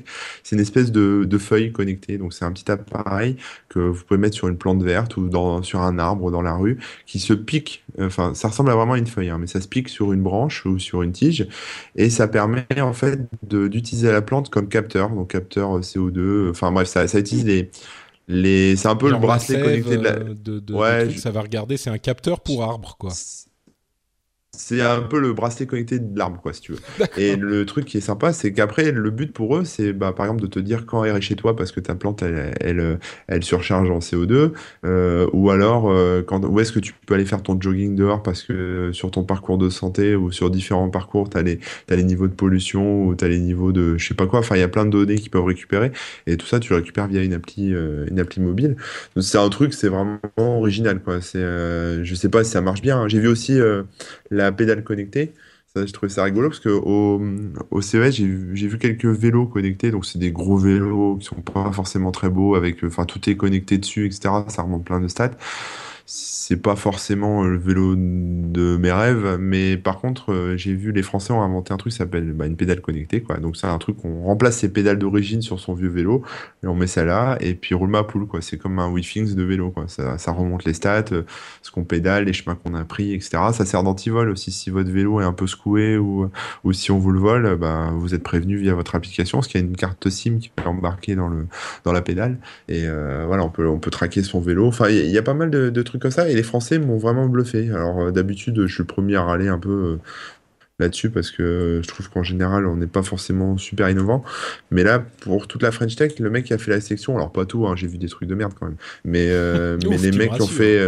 Ouais, ouais, ouais, non, non, il y avait des trucs, je me suis demandé ce que les mecs faisaient là. Mais, euh, mais globalement, majoritairement, euh, la section française était plutôt bonne, quoi. Et ça, je pense, ça a impressionné pas mal de monde parce que euh, les retours que j'ai eus, ils ont eu pas mal de contacts, ils ont eu pas mal de, de gens qui sont passés. Et voilà, quoi, c'était plutôt, plutôt bien. C'est vrai que. Non, puis t'as Macron, as Macron qui a débarqué avec ses équipes aussi pour essayer de, de, de, marquer le coup. Et je pense qu'il y avait, en termes de délégation, 3, 4, 5 fois plus de, de start-up françaises que de start-up anglaises ou euh, allemandes, etc. Quoi. Donc, euh, ça noté. Et pour être très honnête, euh, la plupart de ce que tu vois à CIS, c'est de la grosse daube. Hein. Donc, le fait que tu aies quelques trucs daubesques, bon, bah, c'est ouais, bon, après, chaud. Mais effectivement, il semblerait qu'il y avait un, quand même un, des, des, projets assez intéressants. Le problème, c'est comme, c'est comme toujours, c'est, c'est ce qu'ils peuvent avoir le soutien au niveau financier, au niveau marketing, qui tourneront ces boîtes dans, dans des acteurs majeurs de leur domaine. Mm. Complètement. c'est vrai que la, French Tech, euh, moi j'avais, j'étais un petit peu, bon, j'en avais parlé, j'étais un petit peu sceptique, plus qu'un petit peu. Euh, c'est vrai que là, le fait d'avoir une bannière sous laquelle réunir euh, les, les startups françaises et l'activité tech française, euh, ça, ça, ça, fédère et puis ça donne plus de visibilité et puis ça donne, bah, c'est une marque quoi en quelque bah, sorte. Ce qu'il faut comprendre par rapport à la French Tech, ça fait pas tout, euh, ça fait pas tout. Ça veut dire qu'il faut derrière des, des entreprises euh, qui font des trucs de qualité, mais c'est quand même pas si inutile peut-être que je l'avais initialement pensé. Ce que ce qu'il faut comprendre, c'est que la, French Tech, enfin, c'est soutenu par le gouvernement. Effectivement, le gouvernement donne un peu de sous pour, bah, par exemple, pour ce genre de voyage, etc. Euh, mais c'est surtout, euh, c'est surtout les entrepreneurs qui se bougent, quoi. Le gouvernement fait pas grand chose là-dedans. Ils sont là juste pour euh, faire un petit chèque et puis pour pour soutenir, on va dire, l'exposition internationale et puis ouvrir des portes. Mais, euh, mais ceux qui se bougent derrière, c'est les entrepreneurs en fait. Et ça, euh, voilà, ça c'est important aussi de, oui, bien dire. Bah, c'est pas, juste, pas juste une, une lubie gouvernementale euh, quelconque pour, pour montrer trois startups et demi. Quoi.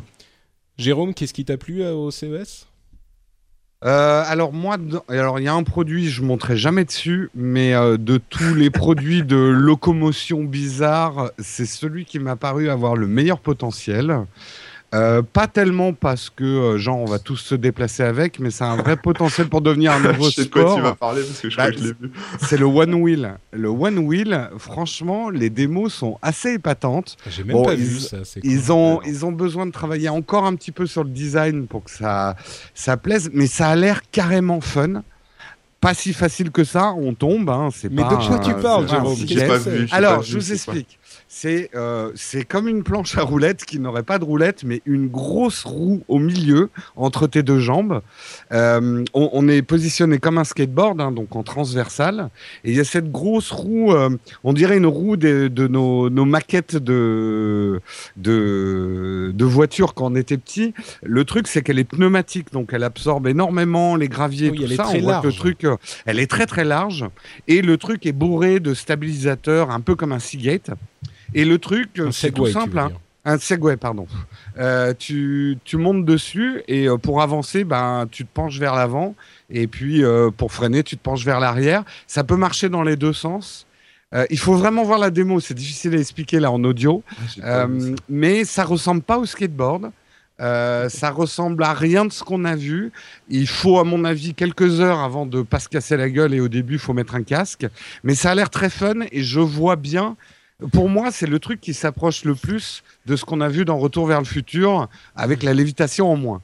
Euh, d'un Enfin, espèce tu sais de... que la, la pro- la production de ce truc de lévitation a commencé là. Mais euh, je regarde, tu tapes euh, One Wheel, un seul mot, CES, et tu vois la démo de Engadget. Euh, ouais, euh, je monterai pas dessus, mais euh, surtout, surtout à San Francisco, putain, avec les, avec Voilà. les trucs qui montent et qui descendent. C'est The Verge. Voilà. Oui, alors moi, bah moi j'ai vu celle de The Verge où le mec disait je, je suis monté sur le premier prototype, j'ai dit jamais plus. Et là ils m'ont fait monter sur leur nouveau truc et on voit le mec au bout de cinq minutes, il arrive à rouler. Euh, il arrive à rouler dans des graviers, il monte sur une butte. Alors, ça monte pas effectivement des pentes, etc. C'est pas comme un skate. Hein. Euh, ça a plus l'air d'être un truc pour euh, pour s'amuser que pour vraiment se déplacer. Je vois pas des hommes d'affaires avec ça, mais euh, ça a l'air assez fun. C'est assez cher hein, quand même. C'est plus de 1000 dollars euh, pour l'instant, mais je pense que c'est un potentiel. On verra. Euh, Ouais, Ah ouais, j'ai plus barré, j'ai plus barré que ça, moi. J'ai vu plus barré que ça en moyen de locomotion. Je pensais que c'était de ça que t'allais Ah parler. oui, non, t'as Ça vu les chaussures à roulettes là euh, Ah ouais, les les Rocket Skates. Ouais, mais ça, jamais, jamais. Ouais, là, ça, j'ai vu- des mecs, j'ai vu des mecs dessus. Alors pour, Ça s'appelle comment un peu, c'est espèce de- c'est- ça s'appelle Rocket Skates, euh, skate euh, avec un S à la fin, et c'est Acton. Oula, tu, tu coupes, tu coupes. Et en fait, Qu'est-ce que tu disais? Répète. C'était coupé, Ah, recommence. A-C-T-O-N. Acton. Rocket Skate. Ouais. Et c'est euh, un espèce, une espèce de, de chaussure avec trois roues, donc deux grosses roues sur les côtés et une petite roue à l'arrière avec des petits amortisseurs. Et c'est motorisé, quoi, c'est électrique. Et on avance là-dessus. euh, Voilà, c'est un peu comme les baskets, vous savez, avec des petites roulettes à l'arrière euh, pour les gamins là, qui, qui roulent un peu, sauf que là, ça, ça roule vraiment, quoi. Et c'est un peu flippant, quoi. J'ai vu les mecs dessus, ça avait l'air assez casse-gueule et les trucs communiquent entre eux pour, euh, pour se synchroniser, quoi, au départ, etc. Et, euh, et bon, voilà, c'est électrique. Après, je me suis pas planché plus de. Il y a un moteur ça, dedans, mais, quoi. euh, je pense que je vais Ouais, faire. Ouais, Là, il y a un moteur électrique, ouais. Hmm. Je Après, vais- je vais peut-être- voilà. Je vais laisser ma place peut-être à Jeff euh, avant de parler des autres trucs parce que je crois que Jeff doit y aller bientôt là. Vas-y, vas-y, Jeff. Ouais. Oui, merci. En fait, bah, moi, j'ai, comme j'ai dit, il n'y a pas grand-chose qui avait. Il y a, il y a eu beaucoup de gadgets intéressants. C'est vrai que nous, on n'investit pas dans le domaine de la, voiture en tant que tel, donc euh, on n'a pas vraiment suivi les nouvelles de ce côté-là. Mais le fait que euh, les constructeurs se préparent, c'est quand même quelque chose de notable. Euh, simplement, ça n'a pas été une, grande révolution. C'était un CES euh, solide avec euh, plein d'annonces produits, mais j'en ai pas retenu. Bon, j'y suis pas allé non plus. C'est mon partenaire Charles qui s'y est collé parce qu'en en fait, moi, je, CIS une fois tous les trois ans, ça me, un CIS tous les trois ans, ça me suffit, parce que c'est quand même, c'est quand même un zoo. Et bah, on verra bien en fait ce qui se passe cette année en termes de régulation, que ce soit au niveau des drones, que ce soit au niveau des voitures, pour ouvrir ces marchés. Ce sont des marchés qui sont monstrueux. Euh, comme, comme je disais au web, il y a un terme qui s'appelle ginormous, c'est gi- gigantesque et enormous euh, collés ensemble, c'est ginormous. Euh, ce sont des marchés qui sont monstrueux, mais il faut que les régulateurs ouvre les marchés tu pour les parles des entrepreneurs. drones on ou, de quoi Que ce soit les drones ou la- que ce soit les drones ou le transport. Mm. Euh, C'est-à-dire quand tu vois les chiffres d'un Uber au niveau euh, euh, industrie du taxi, etc., où ils ont été valorisés à 41 milliards, l'industrie du drone en tant que telle, sous une dizaine d'années, va être aussi monstrueuse. Euh, en termes de taille, mais il faut que euh, bah, euh, l'AFA, euh, Federal euh, Aviation Administration, ouvre euh, des couloirs aériens et, et nous laisse en gros voler nos trucs. Mais c'est vrai que de ce côté-là, euh, en termes d'industrie du transport, il y a énormément de choses extrêmement intéressantes et excitantes qui se passent. Eh bien, merci pour cette analyse, euh, Mister Clavier. On va te libérer, ça y est, tu as le droit de partir. Merci, merci encore. C'est comme d'habitude un plaisir de- d'être à 4 sur euh, ce rendez-vous tech. Et on se retrouve d'ici un mois. Ça marche. Salut, merci Jeff. Jeff. Allez, Bonne salut journée. à tous. Ciao, ciao. Et bonne année Salut. encore. Bonne année, Salut. ciao. Ah, qu'est-ce qu'il est sympathique, le petit Jeff. Ouais. C'est c'est- Euh, c'est vraiment sympa de sa part de, de nous garder du temps dans son emploi du temps si, euh, si euh, difficile, si compliqué, si chargé. C'est toi qui l'as rendu célèbre en même temps. Et- hein, pour ça, hein. Ah je ouais, crois bah, qu'il avait pas sa de moi, réussite. moi, moi j'avoue que si je devais présenter une émission sur un tapis de marche, je pense que vous entendriez beaucoup plus que Jeff. Bah, ouais, c'est ça que j'avais demandé. Il, il m'avait l'air un peu essoufflé. Il marche là, Il c'est est- ça Ouais, il est sur Il a un tapis de marche et, il- et en fait c'est son Ah. sport. Il est, euh, il est occupé. Enfin il- bon, il est tellement occupé. Il veut, il travaille tellement. Ouais. Je pense qu'il pourrait se trouver des, des moments de calme euh, que quand il est devant un, un- un- enfin quand il fait ses sur quand il est sur son Ouais. ordinateur, il est sur un tapis de marche. Donc c'est pas de la course, hein, il est pas essoufflé, mais bon, quand on marche et qu'on parle en temps, J'avais entendu un peu qu'il était un peu essoufflé, Ouais, ouais. euh, un petit peu. Bah, on entend la respiration. Ouais, c'est pareil, quand je marche au téléphone, euh, c'est un peu le délire. Bon, Bon, moi, euh, je vous ferai une présentation avec le One Wheel euh, un jour. euh. Euh, après, dans les trucs que j'ai trouvé, alors j'en ai déjà parlé, mais je reviens quand même un tout petit peu dessus parce que c'est un domaine qui m'intéresse. C'est vrai que toute cette histoire de Sense et de ces ordinateurs, appareils photo qui vont RealSense, non, la comprendre technologie de, de. Intel? Ouais, RealSense, Et, c'est et- ça. ouais, et c'est vrai que si on applique ça, il le montrait brièvement, mais il montrait que sur une photo, euh, ça permettait à l'ordinateur de comprendre quelles étaient les différentes profondeurs de champ et donc de coloriser, par exemple, uniquement euh, ce qu'il y a devant et de laisser en noir et blanc ce qu'il y a derrière, ce qui donne une photo atrocement moche, mais on s'arrête, on s'arrête pas à ça. Ça veut dire quand même que l'ordinateur a une certaine compréhension de ce qu'il voit. Quand on rapproche ça de ce que fait Litro euh, assez maladroitement, il faut le dire, parce que les premiers essais de Litro sont pas très concluants au niveau photo, mais on sent quand même qu'il y a un Excuse-moi, nouveau... je vais expliquer ce que c'est que Litro. Alors Litro, tu- pardon, je... bah, attends, je le dis rapidement. Euh, Litro, en fait, c'est un appareil photo. Vous avez plus besoin de choisir euh, l'endroit que vous voulez qu'il soit net sur une photo. Euh, vous allez pouvoir régler la mise au point, en fait, après avoir pris la photo, pour décider si c'est le personnage du fond que vous voulez net ou un personnage devant. Euh, après, j'explique pas exactement comment ça marche parce que j'ai pas tout compris, mais euh, en gros, c'est c'est un bouleversement à la fois optique et dans les euh, dans la dans l'image processing, dans le, le- traitement de l'image. Euh, c'est euh, c'est quelque chose qui révolutionnera certainement pas.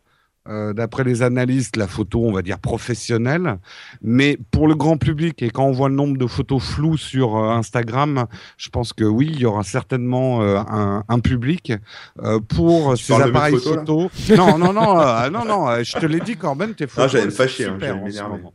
Elles sont super. Euh, Elles sont mais- vraiment super, tes elles photos, sont, elles sont vraiment bien. Non, non, mais c'est intéressant. En tout cas, c'est des nouveaux champs des possibles qui s'ouvrent. Euh, moi, je suis ça de près parce que c'est intéressant en photo, en vidéo. Euh, la compréhension, en fait, par un ordinateur de ce qu'il voit euh, va donner certainement des choses intéressantes. Et juste pour terminer, alors.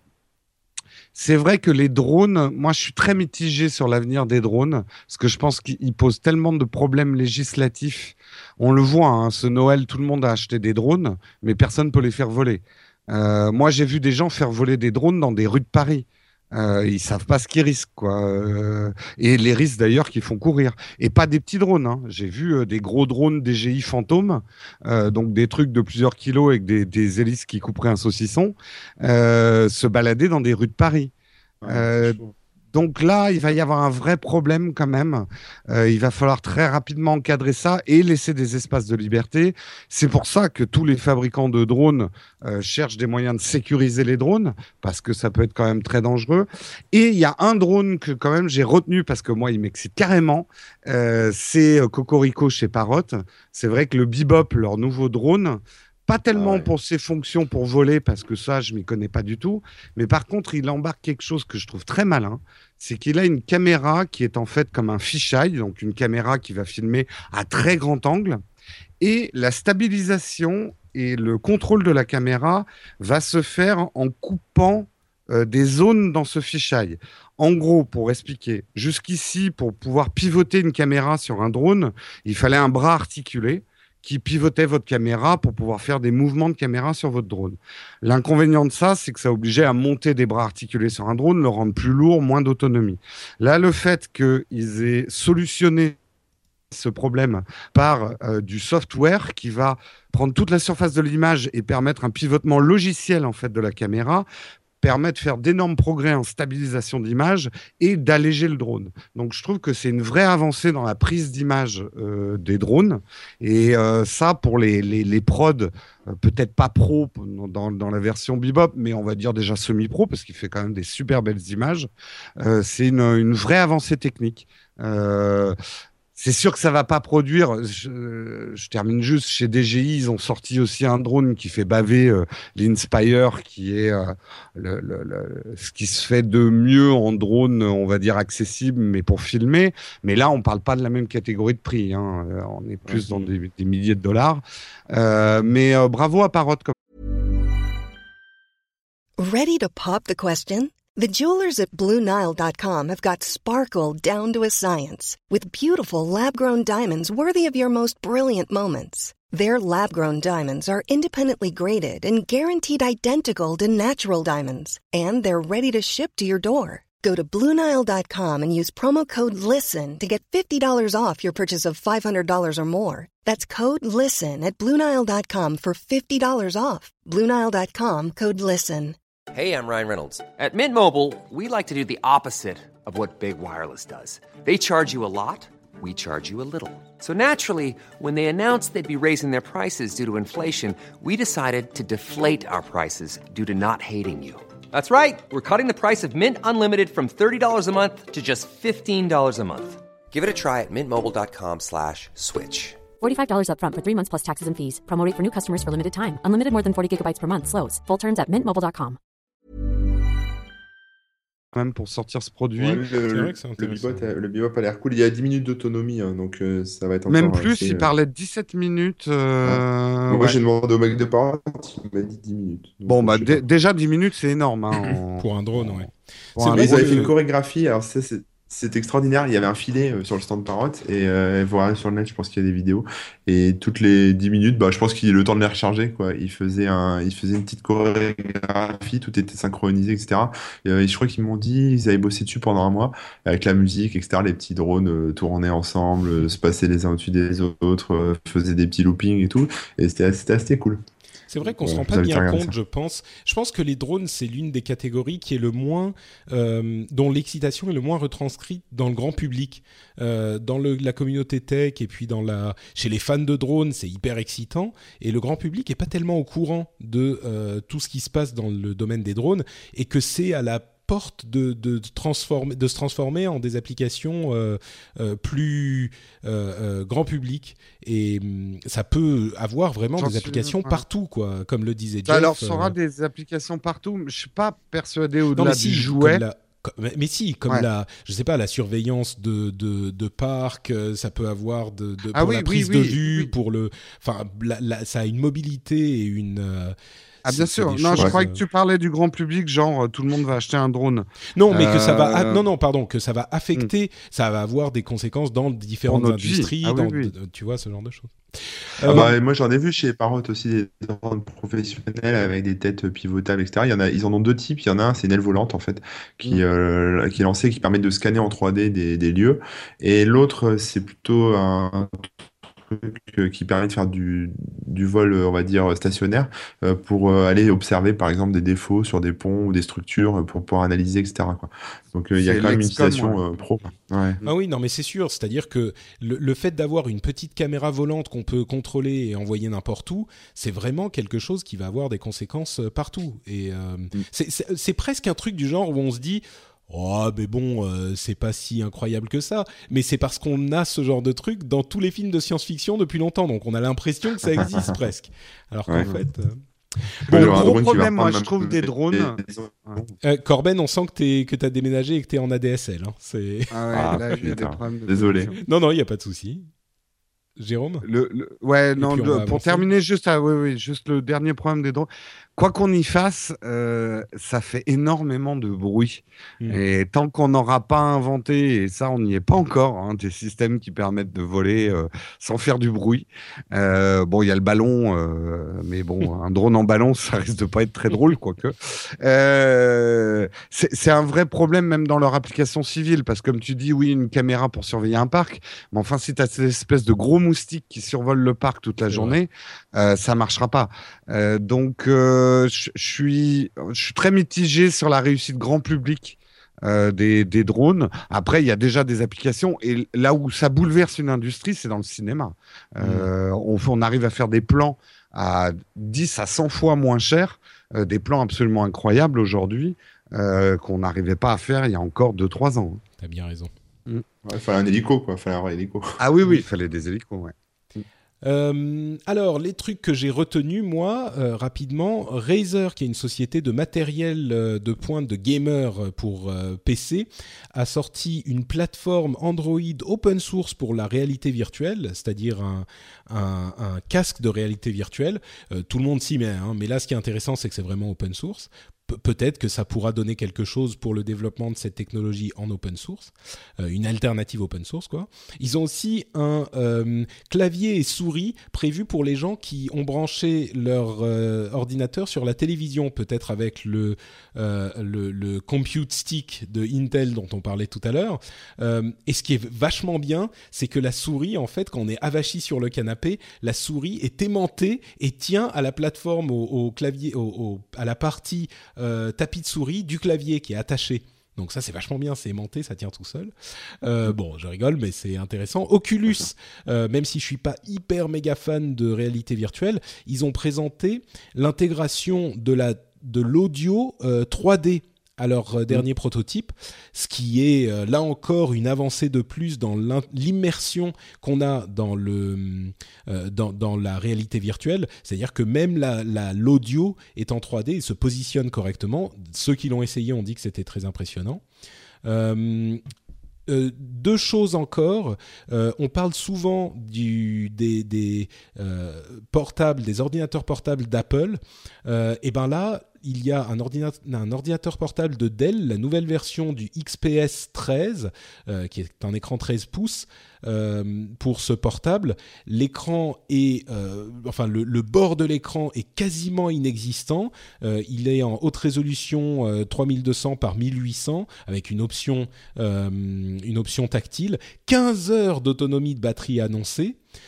15 heures, vous vous rendez compte, mais c'est incroyable, c'est un ordinateur hyper hyper fin, euh, un, énorme euh, trackpad euh, avec une précision accrue et un prix de départ, je crois qu'il est à 800 dollars. Ouais, 800 hmm. dollars. Bon, c'est la version avec écran un petit peu moins bonne qualité, écran HD simplement. Et pas touch, ouais. Pas touch et un Core i3 et 4 Go de RAM, mais enfin 800 dollars. disons que c'est sans doute le meilleur, comment ils appellent ça, ultrabook d'aujourd'hui, hyper fin, hyper léger, une résolution incroyable, super puissant pour cette, euh, pour ce, ce euh, cette, cette, version, ce format. Euh, alors, il bénéficie du processeur dont on parlait tout à l'heure, le processeur Broadwell, le nouveau processeur d'Intel, et c'est le l'ultrabook du moment. Il est magnifique. moi, je vais devoir acheter un portable à un moment, dans, dans disons dans les six prochains mois. Je me disais que je regarderais du côté d'Apple. Là, je suis pas sûr. C'est vraiment une super machine, quoi. J'aime bien mm. Mac euh, OS sur le sur les portables et en plus on peut installer Windows, donc c'est un petit peu deux en un. Mais là, je me pose la question.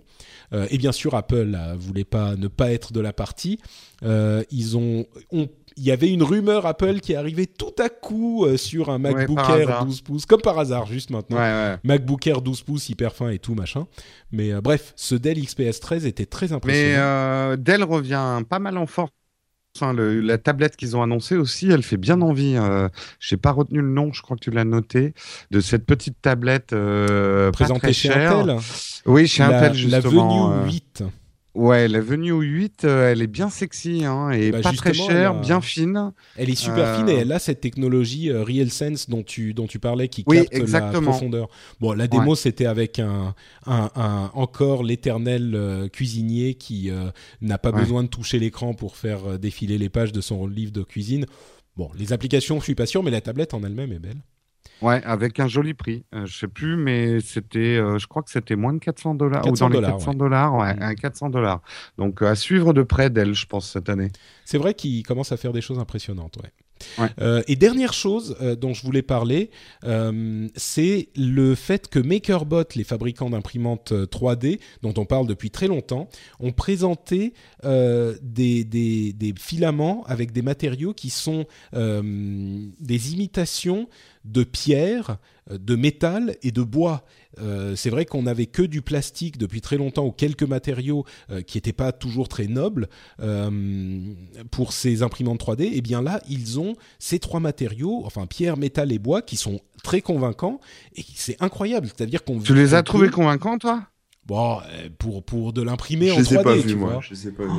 Non, mais ils, sont, ils sont moches par rapport à du vrai bois. Mais enfin, c'est différent du plastique, tu vois. Non Ça t'a pas Non, mais de toute façon, je, je, suis très sceptique sur les imprimantes 3D grand public. Euh, mhm. euh, les résultats, euh, j'ai rien vu pour l'instant.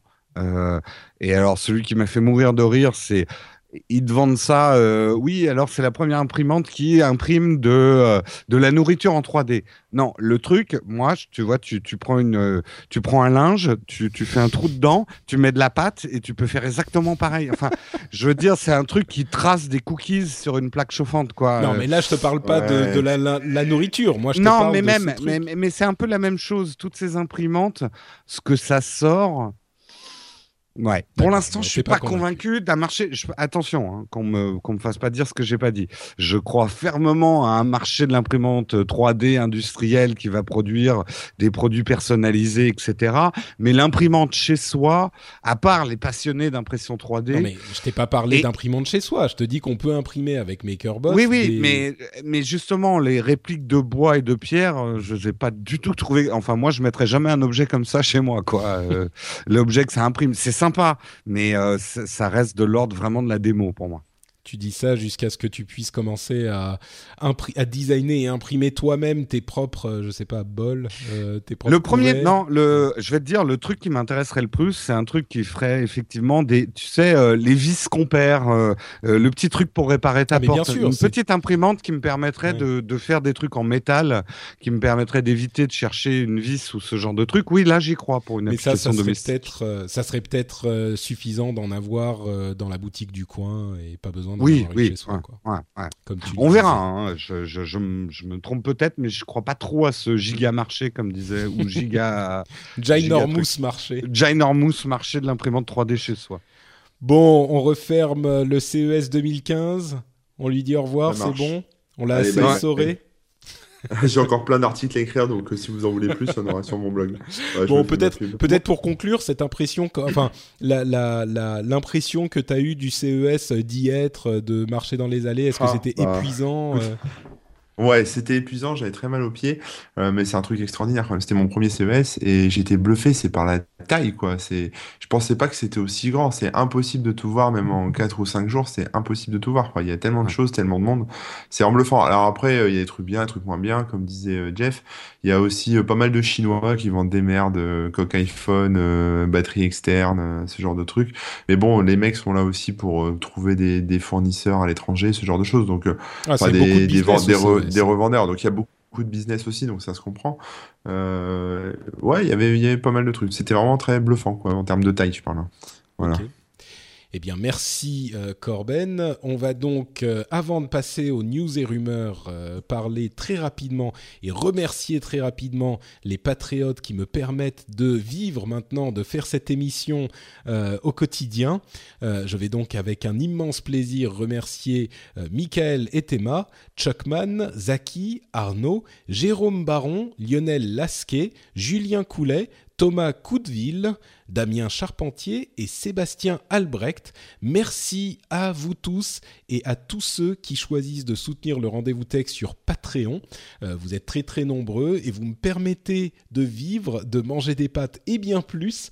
Euh, vous permettez à cette émission d'exister. Je le dis souvent, si vous appréciez l'émission, si elle vous apporte quelque chose, euh, vous pouvez aller regarder sur patreon.com/slash rdvtech et contribuer un petit peu dessous.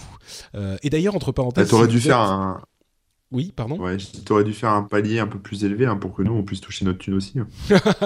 euh, si j'atteins les 5000 dollars par épisode, euh, je paye Corben. Ah, mais combien de bah, C'est quoi le pourcentage? Attends, Corben, ah, j'ai négocié là. Non, non, parce que 0,01%. hein, euh, je paye, je paye 14 euros TTC. Ça, c'est pas mal quand même. Non ah, C'est cheap. Hein. Euh, ah, mais tu sais que franchement, c'est l'une des choses parce que Tom mérite. Bon, lui, il a 10 000 dollars par mois, mais euh, euh, j'aimerais bien à un moment. Déjà, faut. Bon, il y a plein de choses qui se passent en 2015, mais à un moment, des, des, j'aimerais bien pouvoir commencer à payer les réguliers, quoi. Mais Bon, enfin en même temps, euh, Jeff, je suis pas certain que ça sera. On, fera un Patreon upload. Ouais. Non, mais on va vendre, on va vendre les blagues. Au lieu de financer les émissions, on va vendre les jeux de mots. Tu vois, pour un jeu de mots par émission, c'est le premier palier. Deux jeux de mm. mots, trois jeux de mots. Euh, bon, avant de, continuer, euh, si vous êtes Patreon vous-même et, que votre carte bleue a expiré, n'oubliez pas d'aller la changer parce que sinon ça veut dire que vous n'êtes plus vraiment Patreon. donc il y en a tout, bah, tous les mois, il y en a quelques-uns. Donc pensez. Vous serez, vous serez pas Patreon, vous serez plus Tréon. si vous êtes Patreon, mettez, mettez des talons. Si vous êtes Patreon. Ah ok. Bon, on va enchaîner avec les news et rumeurs. Euh, donc les news et rumeurs, comme toujours, je parle de, de quelques petits trucs et puis vous me dites ce que vous en pensez, si vous en pensez quelque chose. D'abord, l'augmentation de la TVA en Europe. Qu'est-ce qui se passe? Qu'est-ce que c'est? Tout coûte plus cher. Là, ça augmente tout le temps. Euh, c'est encore un coup des socialos. Euh, bon, alors en fait, qu'est-ce qui s'est passé? C'est que depuis de nombreuses années, on en parlait d'ailleurs, euh, la TVA était payée par les entreprises européennes, non pas dans le pays où euh, l'élément était acheté, mais dans le pays où était la maison mère de la société. Et donc, toutes ces sociétés euh, faisaient bah, quelque chose de parfaitement légal, euh, même si c'est pas forcément hyper euh, moral. et ben, ils mettaient leur leur QG, leur maison mère, dans un pays qui avait une TVA très basse. Par exemple, le Luxembourg. Euh, il y a plein de sociétés qui ont leur maison mère au Luxembourg. Euh, et, évidemment, la, bah, l'Europe, enfin évidemment, non, l'Europe a fini par euh, changer les règles de manière à, fermer cette, cette, cette, c'est pas de la triche, mais enfin c'est cette petite ouverture à un moyen de payer moins de TVA. Et ils ont, dit ce qu'on sait, hein, c'est-à-dire que maintenant, la TVA doit être payée dans le pays où euh, vit l'acheteur euh, de, la chose. Euh, et donc évidemment, et eh bah oui, moi je trouve ça très bien. Enfin c'est, enfin bon, je dis et eh bah oui comme si c'était évident. Peut-être qu'il y a des gens qui ont d'autres idées. Bah, C'est chiant parce que ça fait encore tout changer à tout le monde. Mais en même temps, une fois que ça sera fait, on n'en parlera plus. Euh, le truc qui est chiant, c'est quand vous aviez l'habitude d'acheter des trucs euh, qu'on trouvait qu'en Angleterre ou en Allemagne ou maintenant ils bloquent un peu plus, notamment Amazon. Parce que ça complique. ça va, ouais, ça complique tout, le, tout, tout, le système. Donc, ah, mais, sinon oui disons que c'est normal. Euh, voilà. Je pense que c'est normal et puis surtout, euh, enfin, c'est en raison d'abus. Euh, donc c'est voilà, s'ils s'en plaignent, si on s'en plaint, et eh ben on n'avait qu'à pas euh, faire ces abus parce que c'était clairement un petit peu limite quoi. Même Ah, si c'était que, légal. Donc ce que, euh, ce voilà, que je dis souvent, n'était pas malhonnête, c'était de l'engineering de, ça, de ouais. fiscal. Mais bon, c'était la TVA in the cloud hein, pour certaines sociétés. hein. Non, non, complètement. Mais c'est ce qu'on dit. Oula, qu'est-ce qui se passe? C'est ce qu'on dit souvent, ou en tout cas ce qu'on dit souvent dans cette émission.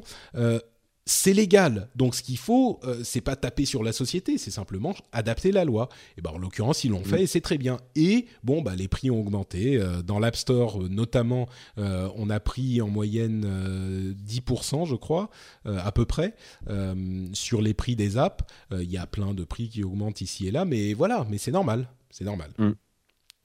Euh, et malheureusement, ce sont, alors là, si on veut pousser le truc, ce sont les, les consommateurs qui payent et pas les entreprises, mais bon, euh, c'est la loi du marché. Euh, oui, enfin, les entreprises payent de la TVA comme, disons qu'il y a un système de récupération de TVA. non, mais- non, non, non, ce que je veux un dire, peu- c'est Ah que, oui. ce que Ah je veux oui. dire, c'est que l'augmentation se traduit par une augmentation des prix et pas une diminution des, une diminution des marges, tu vois Ah oui, d'accord. Tu parlais des entreprises qui vendent. C'est ça, oui. Oui, mais bon, au final, euh, on, voilà, on, on est en France, on paye la TVA en France. C'est ça. Enfin, exactement. ouais. on a plus moyen de gruger, quoi, plus moyen d'acheter à l'étranger euh, pour récupérer un peu euh, sur la TVA. Euh, donc, on en parlait tout à l'heure, le PlayStation Now, euh, l'abonnement PlayStation Now, on en a parlé, on va pas revenir dessus. Euh, Mark Zuckerberg a fait un truc que j'ai trouvé assez marrant. Il, a, il a décidé, vous savez que chaque année, le président de Facebook décide, il a une résolution, un truc qu'il va faire pendant une année. La- Ouais. il- Une fois, il avait décidé de, de ne manger que les, la viande des animaux qu'il tuait lui-même. Bon, il n'est pas parti dans la forêt avec son arc, hein, mais c'est, il est allé Mm. dans une boucherie, il l'a fait lui-même, euh, donc dans un abattoir, et il a gardé la viande pendant longtemps. Il avait fait, il a appris le chinois. Chaque année, il fait un truc vraiment bizarre. Et là, il a dit, On devrait faire ça, hein. euh, ouais, bah vas-y, Corben, tu nous diras comment ça fonctionne, comment ça, ça marche. Euh, Euh, T'as déjà, mais je parle t'as pas de déjà vu un, hein. cochon égorgé parce que Non, non, mais je, il faut je y parle aller. pas de ça. hein. Ah oui. Je parlais pas de ça. Je disais juste euh, tous les ans euh, se, se lancer un défi comme ça. Mhm. Je trouve ça bien. Ouais, moi, non, moi je fais pas les, les résolutions en fait. C'est si je veux faire un truc, je le fais et pas besoin d'attendre le premier. Ouais, ouais. Je Ouais, sais que ça, fait, peu, je sais que ça fait genre, euh, je me la pète de dire ça, mais c'est vrai. Je, je sais pas genre, euh, moi j'ai pas besoin de la- du nouvel an pour faire des trucs. C'est pas ça. C'est que je pense que euh, surtout que le nouvel an, enfin les trois quarts tiennent pas. Je sais que c'est juste pour le principe, mais Bon, mais pas, pas d'une nouvelle euh, résolution, je parle, mais Mm. d'a- d'apprendre, d'essayer d'apprendre un nouveau truc, de se former un nouveau truc. Ah bah moi, j'apprends le suédois depuis une semaine là. Enfin, j'avais déjà bah appris voilà. parce que ma femme est, est suédophone, mais j'avais déjà commencé. Mais là, c'est en cours et tout. C'était hyper bizarre de retourner à l'école, quoi. Euh, Ah ouais. c'est genre, tu Ouais, c'est t'assois, il y a les- les- les- le, le cahier, les stylos et puis euh, la prof et tout. Ah, Ah ouais, tu vas vraiment prendre des cours. Ah oui, ouais. oui, non, c'est Ouais. oui, c'est des cours, des cours, des Ouais. vrais cours. Moi, j'aimerais moi, j'aimerais bien avoir le temps de faire ça, mais c'est juste que je le prends pas le temps. Mais un de ces quatre, je m'y remettrai. Bah oui, c'est ça. Il de le temps, tu sais. sympa. euh, ouais. Mm. Bon, en même temps, t'as un enfant, donc euh, je peux pas dire grand chose. Bref, Zuckerberg a décidé de prendre, euh, de, de lire chaque semaine, je crois que c'est chaque semaine ou toutes les deux semaines, un nouveau livre intéressant. Euh, et il a créé un, un, un- un groupe Facebook euh, pour euh, discuter, crowdsourcer euh, le livre euh, qu'il allait lire, le premier livre, livre qu'il avait qu'il allait lire, et il a créé un club de lecture en fait sur Facebook. Et le livre qu'il avait choisi, je sais même plus lequel c'était, c'était The End of Power de comment il s'appelle Moïse Naïm. Il a. il a, le, le livre est euh, complètement euh, euh, indisponible. Out of order, oui, ouais. exactement. Dans, dans toutes les librairies du monde, enfin en tout cas du net, il est complètement énorme. indisponible parce que Zuckerberg a décidé qu'il allait lire ça, quoi. C'est genre là, Oprah business Winfrey. model, Business model, vous écrivez un bouquin vite fait, vous le faites traduire en anglais et vous le vous, vous suppliez Zuckerberg de lire votre livre. je suis sûr que ça et là, vous faites fortune. Corben, t'es un génie. Voilà. Euh, autre euh, nouvelle sur Facebook, ils ont acheté 8.ai. C'est une entreprise française d'ailleurs, je crois. Euh, Ouais, qui, qui Mm. fait un assistant vocal en fait. Donc peut-être un assistant vocal Facebook bientôt. Google Traduction bientôt en temps réel pour faire un petit peu concurrence à Skype, pour pas se laisser dépasser par Skype. Euh, Alcatel va ressusciter la marque Palm. Donc euh, voilà, si vous étiez Oh mon dieu de la marque Palm. Corben, euh, Corben est tombé de sa chaise là. Moi, j'aimerais qu'ils ressuscitent les pions. Vous avez connu les pions Oui, oui, oui, oui. Oui, bah oui, oui, oui. Ah putain, j'en avais un, moi, pion. Mm. Ouais, mais bon, euh, pas de la même façon. hein. Euh, Ou les Fleur- bebop. Fleur Ouais. Pellerin a, a parlé un petit peu de l'offre Kindle Unlimited d'Amazon euh, Ah. en, par- en disant que, vous savez, c'est cet abonnement aux livres en fait. Il y a, bon, certains livres, hein, pas tous, euh, qui sont disponibles. On paye 10 euros par mois, comme tous ces systèmes d'abonnement, Netflix, Spotify, tout ça. Euh, 10 euros par mois et on peut lire autant de livres qu'on veut. Euh, et elle a euh, poussé un petit peu, faut-il le, le- le préciser, euh, par le syndicat des libraires ou par l'industrie du, du, du, de- du livre. Euh, euh, elle a critiqué le, le- la chose. euh, en disant que ça, ça contrevenait sans doute à la loi sur le prix des livres qui est fixé. Et Ah bah en oui. disant aussi que euh, les, les, les- ils ont comparé ça à- au service de streaming de musique en disant que ça ne rapportait rien et que c'était sans doute une catastrophe pour ça pourrait devenir euh, très dangereux pour l'industrie du livre. Euh, alors là où c'est la comparaison avec la, musique en streaming est malheureuse, c'est que euh, aujourd'hui la musique en streaming est la seule, le seul marché qui euh, continue à augmenter, euh, à bien se porter, à rapporter de plus en plus d'argent. Euh, et le, enfin avec le vinyle, mais c'est un petit peu à part le vinyle, les ventes de CD se cassent la gueule et depuis, genre presque dans le même mois, euh, l'industrie du disque, l'industrie de la musique a commencé à dire ouais en fait euh, le streaming c'est peut-être pas mal parce qu'il y a genre je sais plus combien euh, 60 millions d'abonnés Spotify avec seulement euh, 18 millions de payants ou 15 millions de payants. Alors imaginez si ça commence à prendre vraiment de l'ampleur et si on a de plus en plus de gens qui écoutent parce que là ça commence à rapporter de l'argent avec entre guillemets seulement 60 millions de personnes qui l'utilisent, euh, ça peut devenir une vraie source importante de revenus. 18 millions, tu veux dire, je pense. Enfin. 60 c'est- millions. Oui, 60 Ah, millions qui l'utilisent c'est et ça c'est ça, Il y a 60 millions d'utilisateurs, 18 millions de payants. c'est ça. Mais bon, ça. les utilisateurs, ils ont la pub aussi, donc il y a pas Alors moi, que les- sur, les sur euh, Amazon Unlimited, la Kindle Unlimited, euh, effectivement, c'est un, enfin, c'est un drame entre guillemets parce que ouais, c'est les mecs vont être payés au lance-pierre euh, à chaque log de livre. Mais le truc, c'est que qu'est-ce que tu veux faire? Enfin, je veux dire, si, si euh, Fleur Pellerin ou d'autres euh, veulent, je sais pas, interdire le truc ou réglementer le truc, enfin, il faut fermer les bibliothèques, quoi, parce que c'est c'est ni plus ni moins que ça. Moi, C'est moi une je, bibliothèque ouais. virtuelle.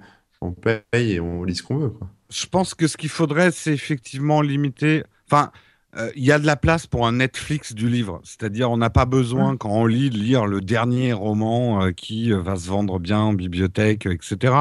À la limite, moi, ce que j'aimerais, c'est un accès à des grandes bibliothèques de livres, peut-être pas tout frais, tu vois, qui ont, qui ont un minimum de trois ans, mais déjà, de quoi, j'ai de quoi lire pendant plus d'une vie, quoi, avec une bibliothèque comme ça. Ouais, Donc, mais bon. voilà, un les, les gens aiment bien des trucs frais, quoi. Oui, mais euh, moi je trouve que des systèmes à la Netflix c'est pas mal parce que Bah, euh, voilà. Le problème, c'est qu'à un moment, il y a des gens qui vont le faire. Euh, et, et effectivement, Netflix, ils ont commencé avec du back catalogue, des vieux trucs que personne ne voulait. Et puis, ils ont commencé à monter. À un moment, ils sont mis à produire leurs propres trucs. Euh, C'est, enfin, moi, je suis abonné ben, à Netflix, euh, PlayStation Plus, euh, Spotify, etc. Je, je, je suis pas un gros lecteur, donc je vais peut-être pas m'abonner à Kindle Unlimited, mais je pense que quand on aime ce, ce type de média, euh, l'offre est généralement attrayante et sans, sans priver, euh, c'est pas c'est pas possible à, à interdire, Mm, je ouais. pense. C'est juste qu'on va dire que euh, tel ou tel, on, on laissera le choix aux gens et peut-être que euh, certains Tous les livres sont disponibles, mais vous n'aurez jamais la dernière page. pour certains livres ça peut être pas mal. Bon, euh, Stéphane Richard, euh, président d'Orange, euh, a déclaré à la suite d'une euh, d'une étude qui montrait que les Français revenaient vers Orange, enfin qu'une partie des Français revenaient vers Orange après une escapade chez Free, il, a, il a dit la chose suivante euh, 80% de la clientèle préfère la qualité du réseau au prix bas. Et là, on se dit, mais ah, mais c'est vrai, les, gens reviennent vers euh, un réseau plus stable et plus fiable, c'est incroyable. Moi, j'aimerais quand même rappeler à Monsieur Richard que les prix en question, euh, ils sont beaucoup plus bas sur son fameux réseau plein de qualité, maintenant que Free a fait tirer les prix vers le bas et briser eh cette horrible, eh euh, enfin, cette, cette sorte de mafia de la téléphonie mobile. Bah, le, le truc on appelait ça un cartel à l'époque parce ça. Se d'accord. Le, le, le, cartel, enfin, les prix de la téléphonie mobile étaient. Moi, il y avait des trucs qui m'avaient choqué. C'était que tout le monde se mettait à faire de la téléphonie mobile. Les assurances, les banques, les machins. Bah enfin, c'est hyper rentable. Et voilà, si, on se doute bien que c'est parce qu'il y a des énormes euh, marges à se faire. Donc, bah, il est gentil avec 80% de la clientèle préfère la qualité du réseau au bas prix, peut-être, mais il faut pas oublier non plus que euh, la qualité, enfin, les, les prix en question aujourd'hui sont beaucoup plus bas chez vous qu'ils ah, ne l'étaient il y a que deux ans. Donc, bah, avant euh, Free, quoi. Oui, avant Free, exactement. Donc, euh, bon. Euh, Moi, je fais partie de ces vieilles personnes qui n'ont jamais osé quitter les PTT et France Télécom. je suis toujours resté chez Orange. Non, mais c'est plus par flemme. Enfin, pas par flemme, mais je, je m'occupe jamais de ces trucs-là. Et en fait, depuis, effectivement, de, depuis que Free. Mes prix n'arrêtent pas de baisser. À chaque fois qu'Orange m'appelle, c'est pour me dire on va vous faire payer moins cher. Moi, je dis bah, allez-y, hein, pas de problème. Hein, mais mon forfait n'arrête pas de baisser, moi. Et je pense que s'ils avaient gardé les fameux prix dont ils défendaient, qu'ils défendaient à l'époque où ils disaient ah voilà la qualité est plus importante machin, je pense qu'il y a beaucoup de gens qui préféreraient euh, le, le, prix bas à cette fameuse qualité. Donc euh, bref, n'oublions pas, gardons la mémoire. Mm. Euh, et on va maintenant passer à la question Charlie Hebdo, vue d'un point de vue tech. On en a parlé d'un point de vue un petit peu émotionnel il y a quelques en début d'émission. On a parlé aussi de Twitter et tout ça. Je il y a plein, j'ai plein de petits, euh, de petites news. On a, euh, bon, le prochain sera tiré à un million d'exemplaires euh, et, 3 millions. 3 millions, ah, ils ont augmenté. J'ai vu ça tout à l'heure. Ça, ça m'étonne pas. à mon avis, ça suffira pas. Oui, c'est ça, exactement. 500 000 euros vont être alloués à Charlie Hebdo, la moitié venant de la, du fonds presse et pluralisme et la moitié venant de, du fonds d'innovation numérique de la presse financé par Google. Vous vous souvenez de cet euh, accord qu'ils avaient trouvé de faire un fonds de 60 millions euh, pour euh, continuer à, gérer les choses dans Google News comme ils le faisaient avant en France? Ils avaient payé la presse. il y a des histoires de Hop, Charlie Hebdo faites par, par Anonymous qui vont bloquer des sites djihadistes. Moi, j'ai vu la vidéo d'Anonymous. bon, franchement, ça me fait, ça me fait même pas rire. Ça me fait pas. C'est non, mais ils s'expriment comme ils peuvent, ils expriment leurs leur convictions comme ils peuvent, mais le, enfin moi j'ai l'impression de voir un adolescent qui, qui fait, ils ont leur voix euh, ordinateur avec leur musique de trailer de films d'action et, euh, enfin moi ça me. Bah, le problème, c'est qu'en en, disponible ces sites euh, djihadistes, ça empêche aussi le travail des, des gens qui, qui, sont sur ces forums qui infiltrent le truc quoi donc c'est un peu euh, ils s'abordent un peu le truc aussi même si euh, je comprends leur raison hein. euh, bon bah, c'est peut pas l'empêcher quoi deux autres choses à, signaler. il y a un internaute qui a, qui a, mis une, qui a fait de l'apologie de l'attentat sur Facebook, qui a été arrêté. Enfin, oui, il y en a plusieurs, mais donc. Et, et, du coup, de la même manière que euh, les, ministres européens ont euh, suggéré qu'on puisse plus facilement bloquer des sites euh, sur Internet, au niveau européen et au niveau des, des FAI, sont des, lois qui étaient déjà en cours et qu'ils demandent à faciliter. je sais que Corben, toi, ça t'énerve beaucoup, la, chose en question. Toi, tu voudrais qu'on ne puisse rien censurer sur Internet? Non, non, c'est pas ça. Mmh. C'est pas ça que j'ai dit. Euh, il y, a, y, a, deux aspects de par rapport à vraiment dans le contexte de Charlie Hebdo là euh, de ce qui s'est passé il y a deux trucs. Il y a déjà euh, tous les politiques les politiciens qui mettent ça sur le dos de d'internet soi-disant que les mecs se feraient embrigader via internet. Il y a le Monde qui a publié un très bon article sur le parcours des, des différents terroristes et aucun s'est fait embrigader par internet quoi. C'est dans les prisons c'est dans les, voilà, c'est dans les, les réseaux etc c'est internet est hors de cause là-dessus quoi. Donc Bon, il y a ça, il y a aussi tous ces gens qui font l'apologie du terrorisme, tous les teubés là sur Twitter et sur Facebook euh, qui disent bien fait, machin, euh, crevez, tout bande, crevez tous bande de chiens, etc. Euh, eux font l'apologie, on a les moyens de le faire, je veux dire. C'est ce que font, c'est ce que fait n'importe quel. De, dans la loi, de gérer ces problèmes. Bah, ce que je disais, tu, tu, prends un policier, tu le colles derrière un ou de suite, donc c'est-à-dire derrière un logiciel qui permet de traquer des mots-clés comme ce que fait n'importe quel community manager sur Facebook mm. ou sur, avec Twitter. Enfin, bref, tu, tu checkes les trucs. Et les mecs, bah voilà, tu fais un procès et puis tu Il n'y a pas besoin de refaire. En fait, si tu veux, moi, ce que je reproche sur le truc, c'est que euh, je suis pour, je suis pour qu'on surveille Internet, euh, mais qu'on cible c'est-à-dire qu'on les, les mecs qui sont connus des services de police ou qu'on cible euh, via des mots-clés euh, tout ce qui se fait euh, sur, sur les réseaux sociaux. Mais, mais pas qu'on fasse des lois de surveillance globalisées où, où toute ta connexion va être aspirée, où va falloir faire je sais pas quoi. voilà, non, parlons, parlons du problème spécifique ici. et je vais mettre le, le doigt là où ça fait mal. donc toi, ce que tu es en train de dire, Manuel Corben-Dorn aujourd'hui dans le rendez-vous tech numéro 150 est en train de dire qu'il faut, euh, il faut, il ne faut surtout pas fermer les sites euh, djihadistes d'appel au terrorisme. Euh, fermer, je dis pas faire, enfin, faire bloquer, pardon, faire bloquer les sites au niveau des, la France. Des, FAI. Ouais, c'est, c'est, Alors je le présente comme ça, mais c'est la question parce que c'est ça qu'ils sont en train de dire. Ah non, moi c'est pas ça que j'ai vu. Hein. Moi je moi je, je parlais de, de, réseaux sociaux. Moi j'ai vu des trucs sur les réseaux sociaux. Mais euh, alors celui dont je parlais, c'est le, euh, le, fameux blocage administratif où on fait euh, bloquer des sites, supprimer des sites ah, du, du DDNS des, des sites, enfin des, des, FAI français, c'est-à-dire qu'ils ne soient plus accessibles. Ouais ouais ouais, mais ça ça va rien changer. C'est comme c'est c'est enfin ça va rien changer. Je veux dire les les mecs que c'est un faux problème? Ils veulent vraiment. Ouais, c'est un faux problème, c'est un pansement sur le genre de bois. Les, les, mecs qui veulent y accéder, ils ont 10 000 moyens pour y accéder. Euh, je suis bien placé pour le savoir. tu peux y accéder toujours. Et, et c'est pas toi, en surfant au détour d'un lien, qui va tomber sur un site djihadiste. Et encore, même si tu tombes dessus, tu vas pas, tu vas pas forcément être embrigadé, quoi. Pour être embrigadé, euh, pour devenir djihadiste, faut fréquenter des mecs qui, qui parlent, qui bouffent, qui font que ça euh, toute la journée.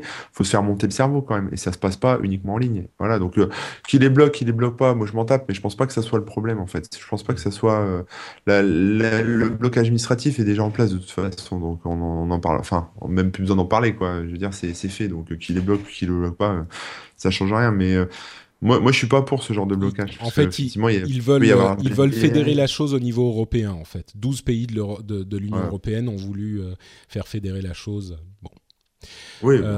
moi, je pense que, enfin, je trouve que c'est un problème vraiment difficile parce que ce que, ce, que, ce que je voulais te faire dire et que tu n'as pas dit, en fait, euh, que tu as habilement contourné en disant quelque chose qui était tout à fait juste, Corben. C'est ce que je pensais, donc euh, j'ai pas, j'ai rien contourné, mais vas-y. Non, non, non, je veux dire, contourner dans le sens où euh, t'as pas été là où je pensais que t'allais aller et t'avais, t'as parfaitement raison. Cette histoire de pansement sur une jambe de bois, c'est, tu, la manière dont le problème était posé par moi euh, était une manière binaire qui correspondait pas à la réalité en fait. Euh, mais parce que la question du combat entre la censure et euh, la liberté d'expression est compliquée. On a, et on en avait déjà parlé hein, avant même les, les, événements de la semaine dernière, la question de l'incitation à la haine raciale, qui est un vrai problème en France. C'est-à-dire que on est évidemment pour la liberté d'expression et on a vu à quel point euh, le peuple s'est soulevé pour soutenir cette liberté d'expression. Euh, et pourtant, on a des lois qui empêchent l'expression dans certains cas. Et quand on parle évidemment de, d'incitation à la, haine raciale.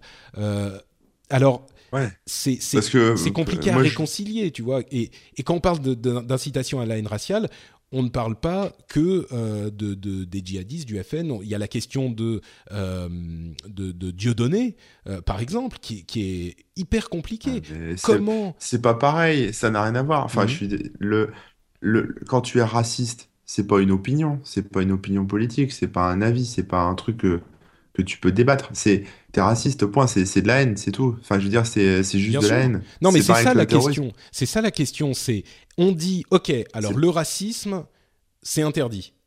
Oui, mais c'est interdit. Mais euh, comme c'est interdit d'écrire euh, d'écraser son voisin. Tu vois ce que je veux dire? C'est euh, c'est interdit. Bah non, c'est pas, une opinion dont tu peux débattre. Euh, voilà, est-ce que tiens, voilà, j'ai 18 ans, euh, je me cherche, est-ce que je dois être raciste ou pas? C'est pas ça. Enfin, c'est pas un truc. Non, mais c'est ça. C'est pas un truc. Non, mais c'est important ce que tu disais. C'est important. C'est important en même temps parce que ce que faisait, enfin, ce que fait, heureusement, Charlie Hebdo est aussi compliqué.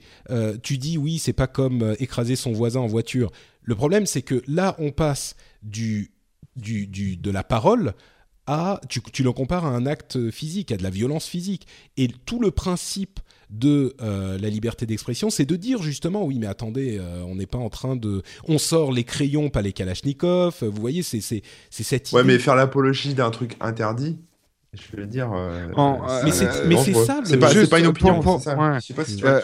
là, où Corben a, tout à fait raison, il y a déjà des lois qui existent en France. Par exemple, par rapport au, en Angleterre, euh, il y a beaucoup plus de choses interdites d'écrire ou de dire en France qu'en Angleterre. Euh, en France, tu n'as pas le droit, par exemple, de, de signer une croix gammée ou voilà, il y a déjà des interdits qui existent dans la loi. On a déjà légiféré là-dessus. Tout le problème, c'est que sous le coup de l'émotion euh, et, ça va être le paradoxe dans les semaines, dans les mois et dans les années à venir, c'est que sous prétexte de défendre la liberté d'expression, on risque de la restreindre.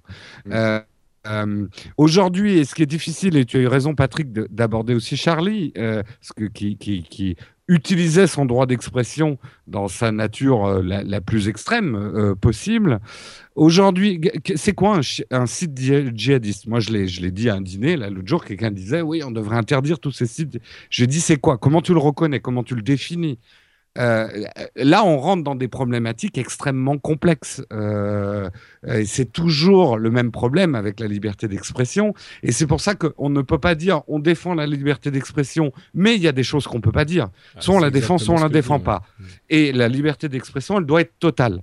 Et la liberté d'expression, c'est entendre des choses qu'on n'a pas envie d'entendre.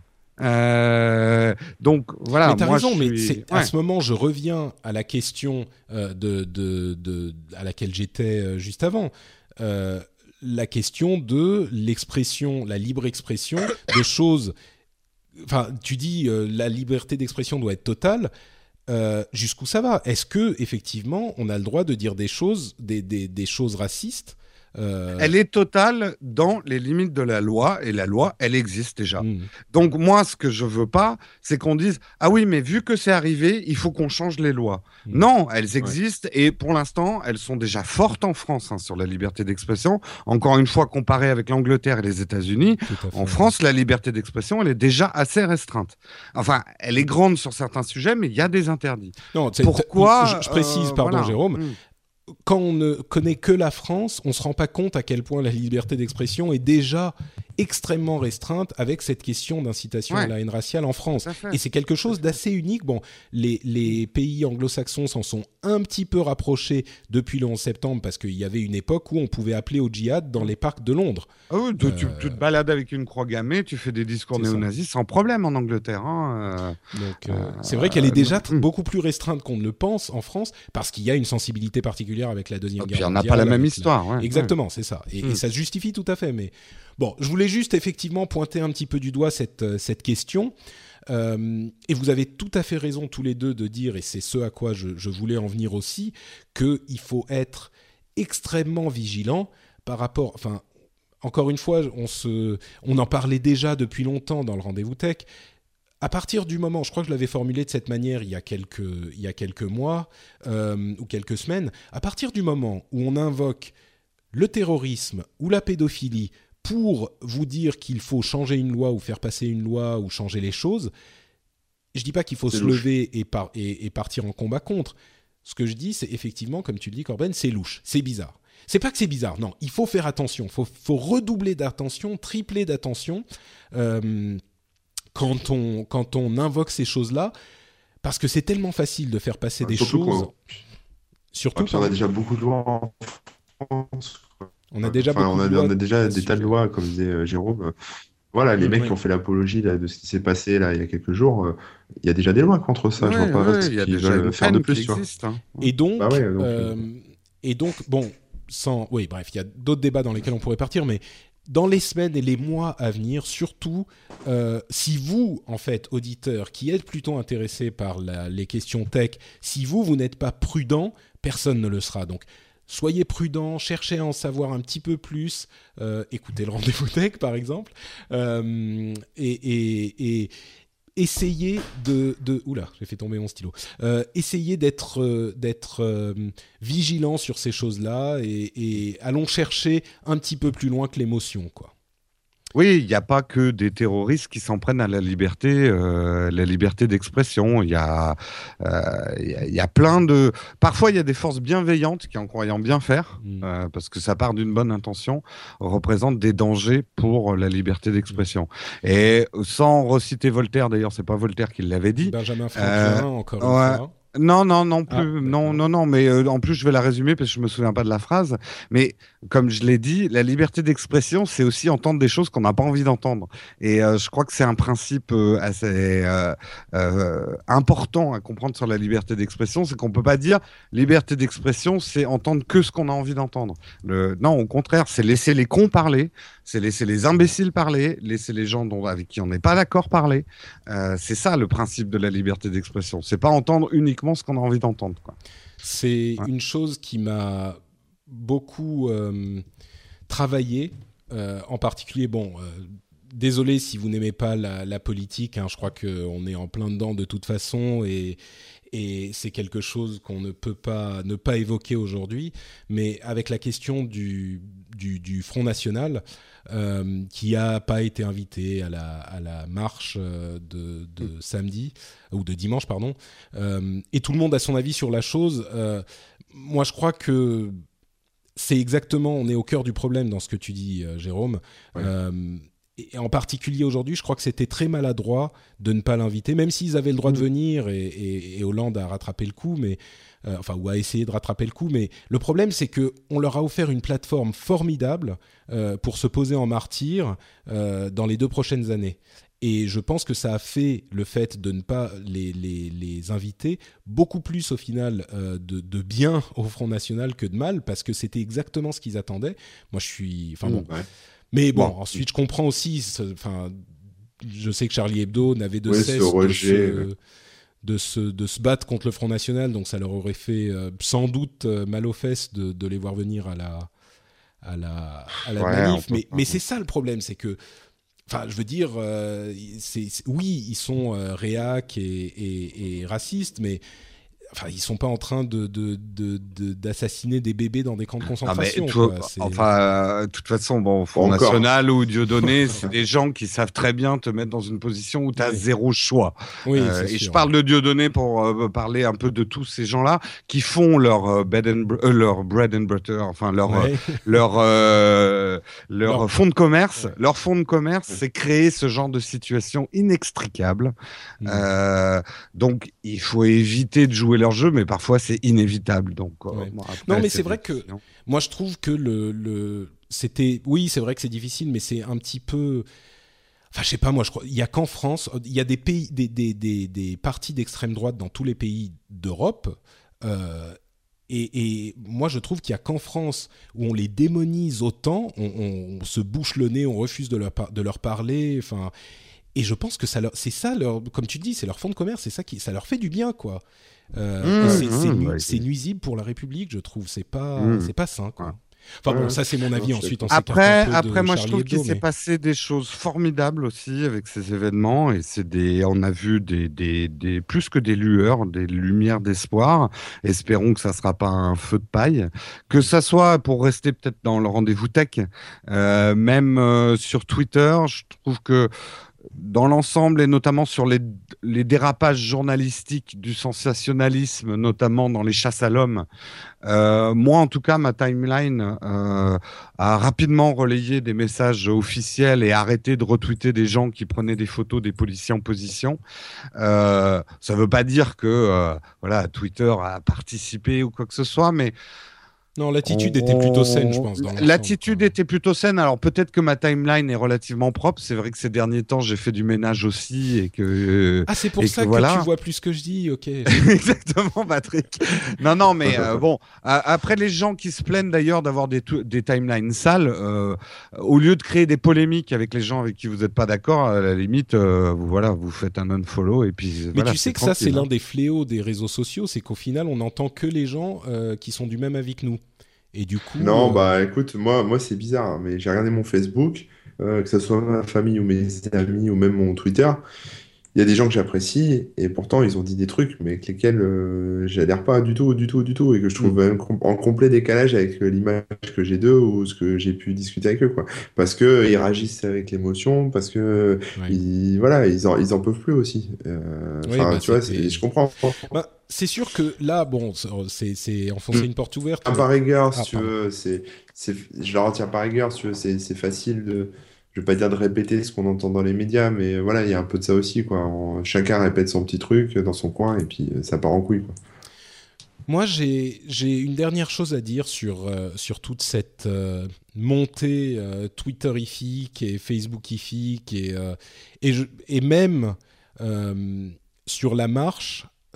c'est bien, évidemment, c'est bien. Je vais pas dire que c'est pas bien, mais ça m'a, au bout d'un moment, j'ai fait un pas en arrière euh, parce que je me dis et c'est pas populaire et je suis pas en train de dire qu'il faut pas faire tout ça hein, bien sûr mais par contre je me dis maintenant tout le monde le fait parce que c'est facile.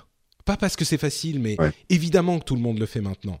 Je veux dire qui n'a pas fait son tweet je suis Charlie évidemment tout le monde est Charlie aujourd'hui. Mais je veux dire si on est si on se sent pas comme ça on n'est vraiment pas enfin c'est une minorité infime euh, c'est l'émotion, c'est le. Oui, c'est facile maintenant. Euh, mais demain, et je suis pas en train de dire demain récupération, demain tout le monde s'engueulera, machin. Non, c'est normal. Tout le monde va être, euh, va avoir sa solution, va chercher sa solution bien mal ailleurs, là où il faut pas, etc. Mais plus loin que ça, demain où ira ce soutien? Que sera cette, que deviendra cette émotion? Est-ce que ça va se concrétiser? Est-ce que, enfin, un tweet c'est facile. J'en ai vu tellement tellement de ces mouvements Twitter où euh, on change son, son avatar où on et, et, moi c'est tu vois déjà peut-être parce que j'ai plus l'habitude je me disais ok c'est bien c'est cool mais j'étais déjà en train de me dire euh, comment qu'est-ce que ça va donner demain? Et, un exemple euh, que je donnerais j'ai parlé de, de, du soutien à la presse. Tout le monde disait oui, soutenons la presse, soutenons la presse. Euh, et, j'ai parlé de oui, bah comment est-ce que les gens vont soutenir la presse demain? Euh, Quand on a 20 euh, ou 30 ou 40%, c'est des chiffres véridiques, de gens qui utilisent AdBlock pour ne pas voir la pub, mais quand même aller sur le site. Je veux dire, si le site vous plaît pas, vous pouvez aussi ne pas y aller. Les gens bloqués sur AdBlock en pensant que je faisais la morale à un moment où il fallait pas, etc. Vraiment, c'est pas mon intention du tout. C'est pas vous savez que moi je suis pas du genre à faire la morale, je suis plutôt du genre à me poser les questions sous tous les angles et, à essayer de donner ce genre d'éclairage au problème. Parce que je parlais aussi des abonnements. Euh, et pour moi c'était beaucoup plus important. Il y a plein de sites qui ont des abonnements. Euh, qui va aller s'abonner à ces sites-là? Euh, une fois que l'émotion du soutien sera passée Parce que la concrétisation, à mon sens, c'est aussi euh, le fait de, soutenir financièrement, c'est important aussi. Et ça n'enlève rien à l'importance du soutien émotionnel qu'on a eu sur le moment. Mais est-ce que ça va se transformer? Et hum, une des choses dont, je parlais, c'est pas forcément la presse, c'est d'une manière générale. Et, c'est pas pour moi, parce que moi ça va, j'en vis maintenant de tout ça. Je vis de la générosité de mes auditeurs, mais d'une manière générale, est-ce que les gens sont prêts à vraiment soutenir les choses qu'ils apprécient, et en particulier la presse et sa liberté? Hum, aussi financièrement, pas que financièrement, mais aussi financièrement. Ah, mais moi j'ai mon avis là-dessus. Ouais. Bah moi je pense qu'on est dans une société où c'est chacun pour sa gueule et, euh, et que ça soit euh, ce que tu dis Adblock ou le mouvement euh, Je suis Charlie ou ce que tu veux, dans quelques mois c'est fini, on, on, continue à s'engueuler, à, à, chacun pour sa gueule. Enfin je veux dire c'est pas c'est pas parce que là maintenant cette semaine il y a eu un gros mouvement de solidarité en France que dans une semaine tout le monde sera encore solidaire les uns avec les autres, qu'on va aider les petits vieux à traverser, euh, qu'on va céder la priorité, que on va être poli, et on va pas s'agresser. Enfin, je veux dire, c'est euh... non mais c'est ça. Non mais c'est normal qu'on revienne au quotidien en même temps, mais mmh, ouais, ça va rien changer. Non, mais je suis pas d'accord avec vous, les gars. Ah ouais. Euh, je non mais je Alors, je dis pas effectivement que euh, les gens vont euh, s'enlacer, etc. Je pense qu'il y a des messages quand même qui sont passés à travers ces événements. Ça a été un électrochoc. Mais d'ailleurs, je n'ai pas envie de restreindre ça à la France. Euh, la portée symbolique des actes, que je pense que d'ailleurs les meurtriers n'ont même pas anticipé la portée symbolique de ce qu'ils faisaient. La France, qui notamment était un pays euh, très défaitiste, euh, où on disait de toute façon ça changera jamais, euh, on a un pays où il se passe plus rien et une indifférence totale. Il y a qu'à voir le, massacre dans une école juive encore l'année dernière, l'indifférence dans laquelle tout est retombé très vite, etc. Je suis pas persuadé, mais je me trompe peut-être, hein, je suis peut-être un douille, tu Je suis pas persuadé que ça va s'effacer aussi vite.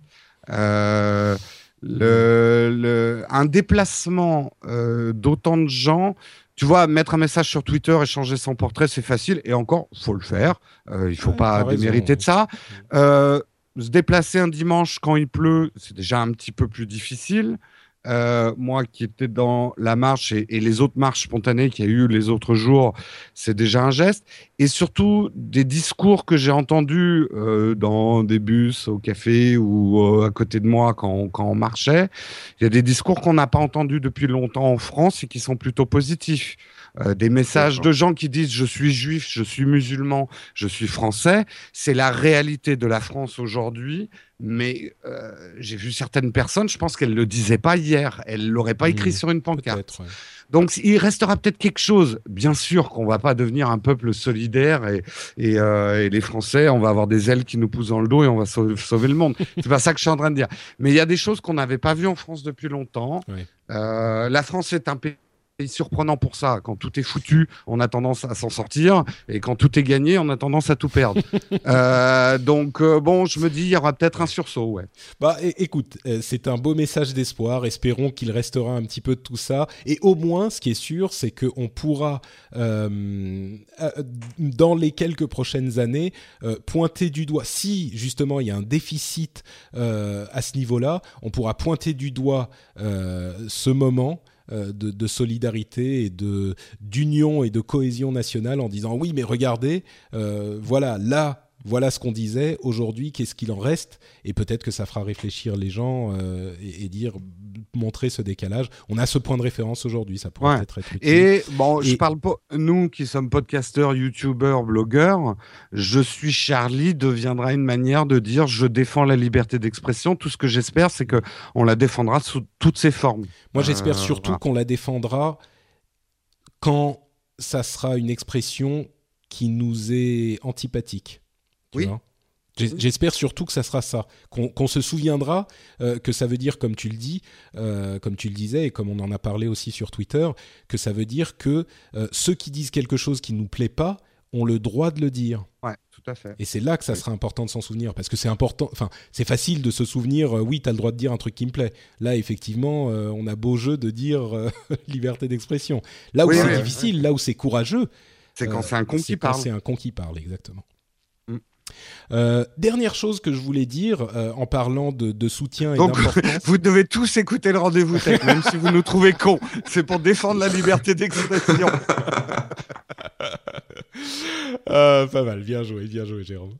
Euh, dernière chose donc dont je voulais parler, c'était euh, la quadrature du net parce que on en était, on en avait parlé il y a, je sais plus, trois semaines, je crois, dans le rendez-vous tech ou un mois même maintenant, et je disais que il était très important de, de soutenir la quadrature du net parce que c'est le seul organisme à ma connaissance qui se bat pour ben, justement la liberté d'expression sur Internet, la, la, la voix euh, de, de des consommateurs et de, de des, des, internautes euh, contre les lobbies et, la politique euh, dans ce qu'elle a de pire.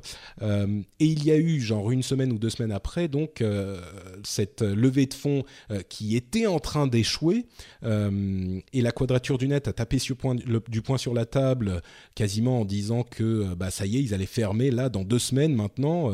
Corben, tu t'es fait l'écho de cette annonce d'ailleurs.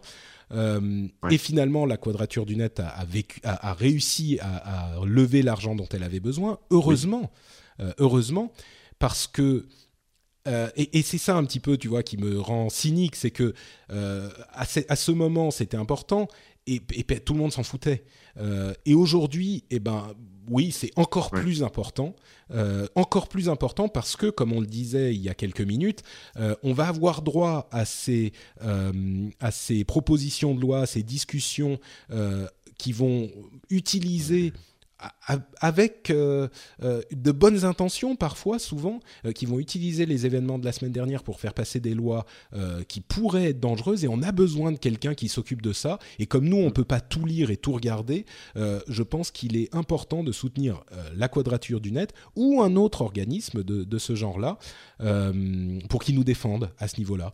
Et, et, pour qu'il existe, pour qu'elle existe, comme je, je, le disais, moi, je suis pas toujours d'accord, je le disais il y a un mois, je suis pas toujours d'accord avec ce que dit la Quadrature du Net, mais je pense qu'il est en, l'occurrence, c'est même pas je, je, veux qu'il ait le droit de dire autre chose. C'est que je pense que là, il est important que eux aient voix au chapitre parce qu'ils nous défendent par certains aspects. Donc. Euh. Puis surtout parce que ce sont, ce sont quasiment les seuls. Hein, enfin, il n'y a pas beaucoup d'autres associations. Ouais, moi j'avais vu ça. Enfin, j'ai vu le message du président sur le blog. On me l'avait relayé sur Twitter. effectivement, il y avait genre 900 soutiens, quoi. Mm. Donc euh, bah, j'ai fait mon petit article enflammé, euh, voilà. Puis euh, en gros, moi j'étais parti sur, j'avais mis un titre un peu provocateur. J'avais mis c'est terminé quoi, la couverture net c'est terminé. Et effectivement après ça a commencé à démarrer après mon poste. Puis après, bah après ça a été relayé dans l'après-midi par les, gros médias, rue 89, enfin bref les autres quoi, tous les gros médias. Et puis c'est puis ça a explosé quoi. Et ils ont fait, en gros ils ont rempli leurs deux ans parce que là c'était le budget 2014. Hein, ils étaient en je sais pas comment on appelle ça, en déficit ou j'en sais rien, mais ils n'avaient pas bouclé le budget 2014. Donc là, dans la foulée, en deux jours, ils ont, ils ont bouclé le 2014 et le 2015. Et le 2015, donc, euh, donc, ça, c'est plutôt cool. Donc, donc c'est effectivement de ce genre de choses dont... dont... c'est ce qu'on disait, c'est toujours quand c'est dans l'urgence, c'est toujours quand on est euh, quand on va crever qu'on vient de sauver quoi. Mm. les gens ne pensent pas à demain quoi. Ils, ils, font tout dans l'immédiat et c'est le même problème qu'avec euh, avec les sites web, enfin, je veux dire, euh, par exemple, toi, là, si demain tu dis, euh, bon, voilà, mon Il marche pas, j'arrête, je, suis lessivé, euh, bah, tous les mecs qui t'écoutent, ils vont donner un truc. Moi, une fois, j'avais un problème de serveur comme ça, j'avais, plus de serveur, c'était la merde, j'avais pas de pognon, j'avais rien, j'avais besoin de 1700 euros. Euh, j'ai lancé un petit appel de désespoir sur le site parce que en gros c'était euh, bah, c'était soit il euh, y a plus de site soit soit on reprend un serveur. Les mecs m'ont filé 1700 euros en, 24 heures quoi. donc c'était un truc c'est une connerie mais tu vois c'est toujours dans l'urgence quoi. C'est toujours quand bah, quand c'est la merde et mm. bah c'est un peu bon je sens que t'es un petit peu amer Corben sur sur cette chose là non je suis pas amer c'est juste je suis fataliste. Ouais, je, suis un peu blasé quoi. Mais, mais, mais c'est un petit peu ce que ce que je voulais dire à propos de ce soutien. Qu'est-ce qu'il deviendra.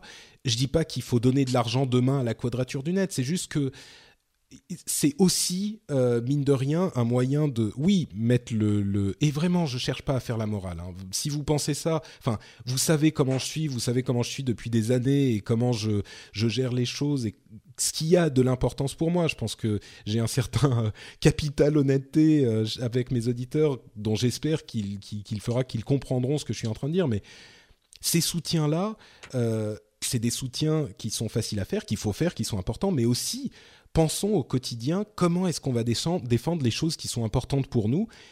Et parfois, bah oui, ça passe par euh, le fait de donner un petit peu d'argent à la quadrature du net. Ou et il y en a, il y a plein de gens sur Twitter qui m'ont dit ah mais moi euh, voilà je donne à Mediapart à truc à machin super mais c'est exactement ça dont je parle il y en a, il y mm. en a qui donnent. Et si c'est vous, euh, je suis hyper fier, hyper fier de vous et, et, et, de ce que vous faites. C'est ça qui, c'est, je vous montre en exemple en fait.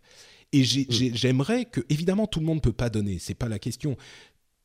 Évidemment, je veux dire, personne ne va, ne va critiquer quelqu'un qui ne, qui ne peut pas donner s'il ah, ne donne pas. Non, mais, euh, je, pense que, je, pense que, tout le monde a 10 euros par mois à mettre euh, quelque oui, mais en, vous, écoutant, je crois que le message, c'est que c'est pas la peine de donner de l'herbe à une vache morte.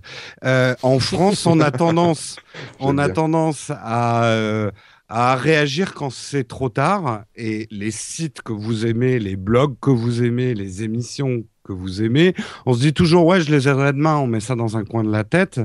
Euh, n'oubliez pas que généralement, quand on annonce qu'on est mort, quand on est fini, c'est que c'est déjà trop tard. Euh, donc euh, voilà, ça prend cinq minutes de votre temps. au grand maximum. il faut soutenir, il faut donner de l'herbe aux vaches quand elles broutent encore. et, là, vraiment, voilà. Ouais, je veux, je veux vraiment préciser. Enfin, ce message vous est présenté par euh, des blogueurs et des producteurs d'émissions sur Internet qui. Ouais, ouais, mais non, on parle pas de nous, vraiment. Enfin, je veux dire. Non, on euh, parle pas de nous. Je voulais parler de la tout, presse en tout. général. Là, Oui, euh, oui, je pensais même pas euh, forcément à ça, mais Bien sûr. Et, et je comprends. hein, c'est- j'ai, même hésité à parler de ce genre de choses parce que je me dis, euh, putain, ça fait hyper opportuniste. euh, Est-ce que je dois le dire Est-ce que je dois pas le dire euh, Mais pour moi, je pense que c'est un message important. Et je- vraiment, moi, ça va là. C'est bon. Enfin, oui, évidemment, je suis toujours d'accord euh, que si, si vous appréciez l'émission, allez-y, c'est cool. Je vais pas dire non. Mais vraiment, là, c'est pas du tout de moi que Ouais, je non, on parlait plus de la presse, des blogs Ouais, que vous aimez, des gens, euh, voilà. Euh, N'attendez pas que ça soit trop tard.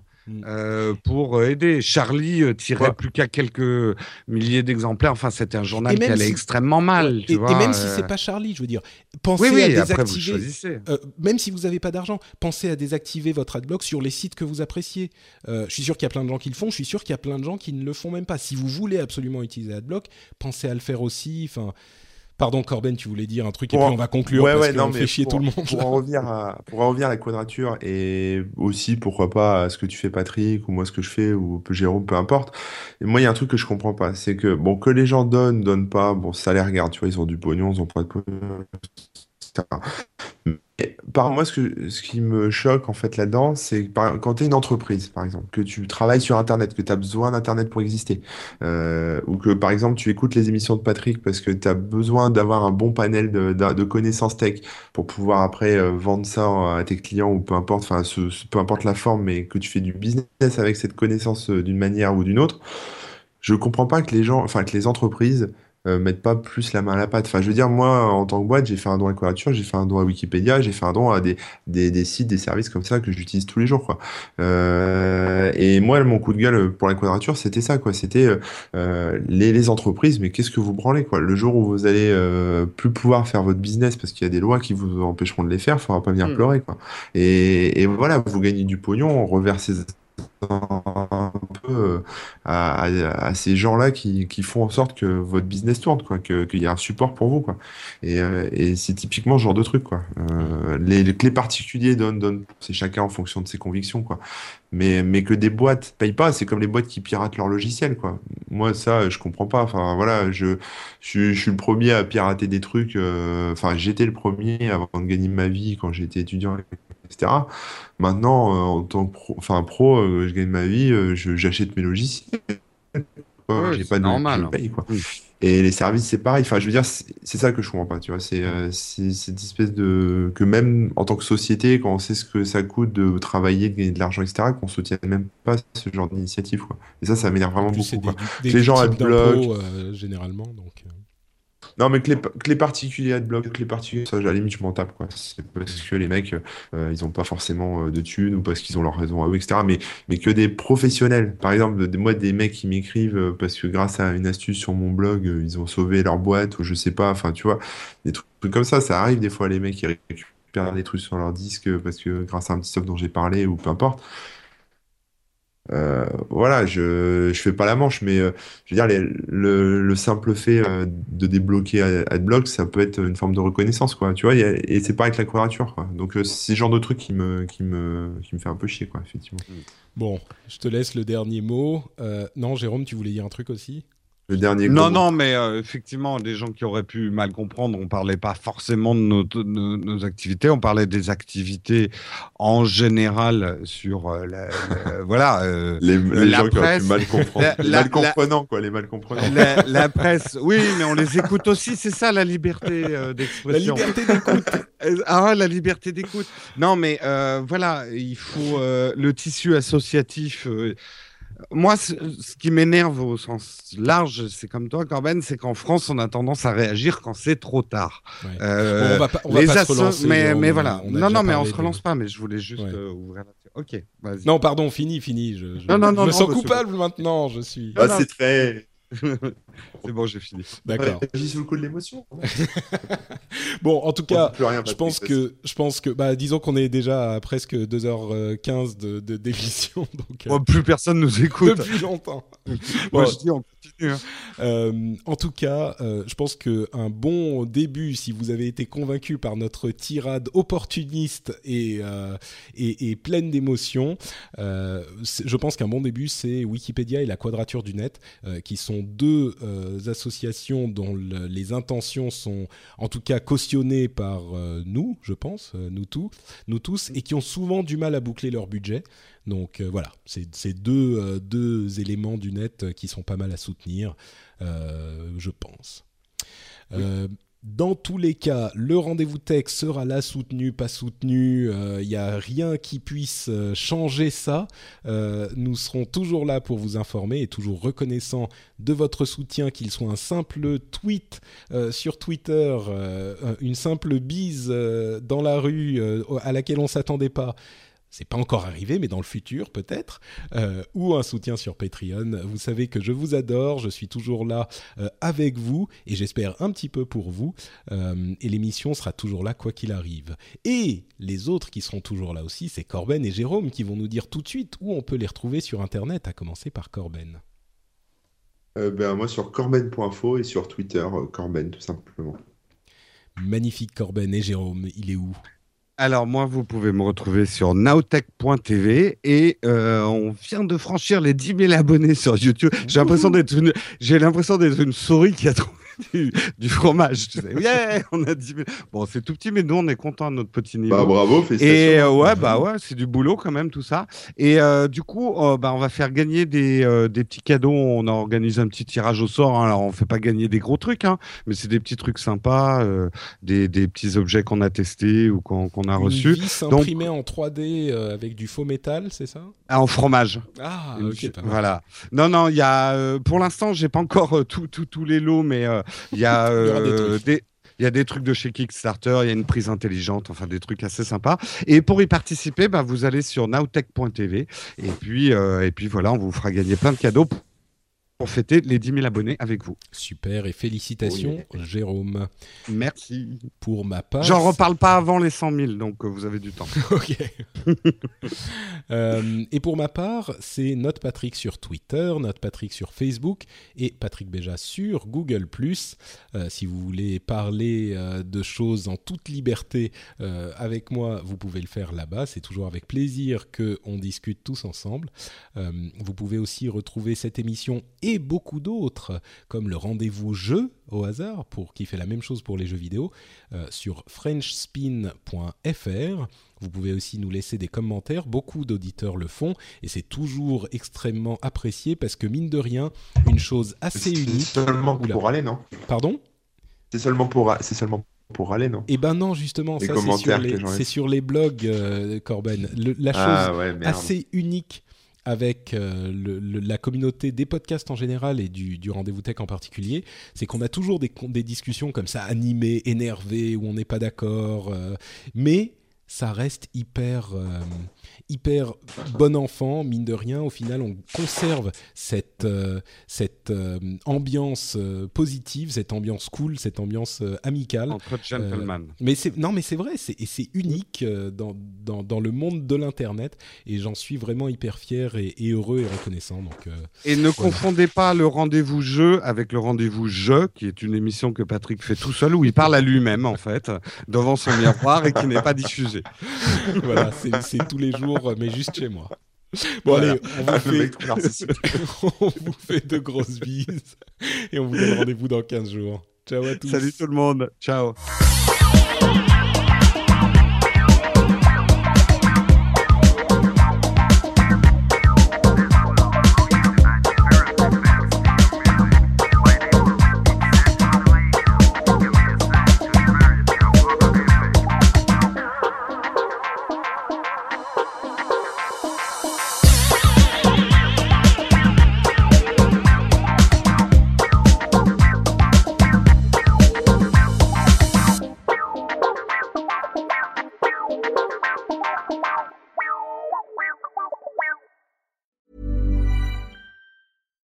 Here's a cool fact a crocodile can't stick out its tongue.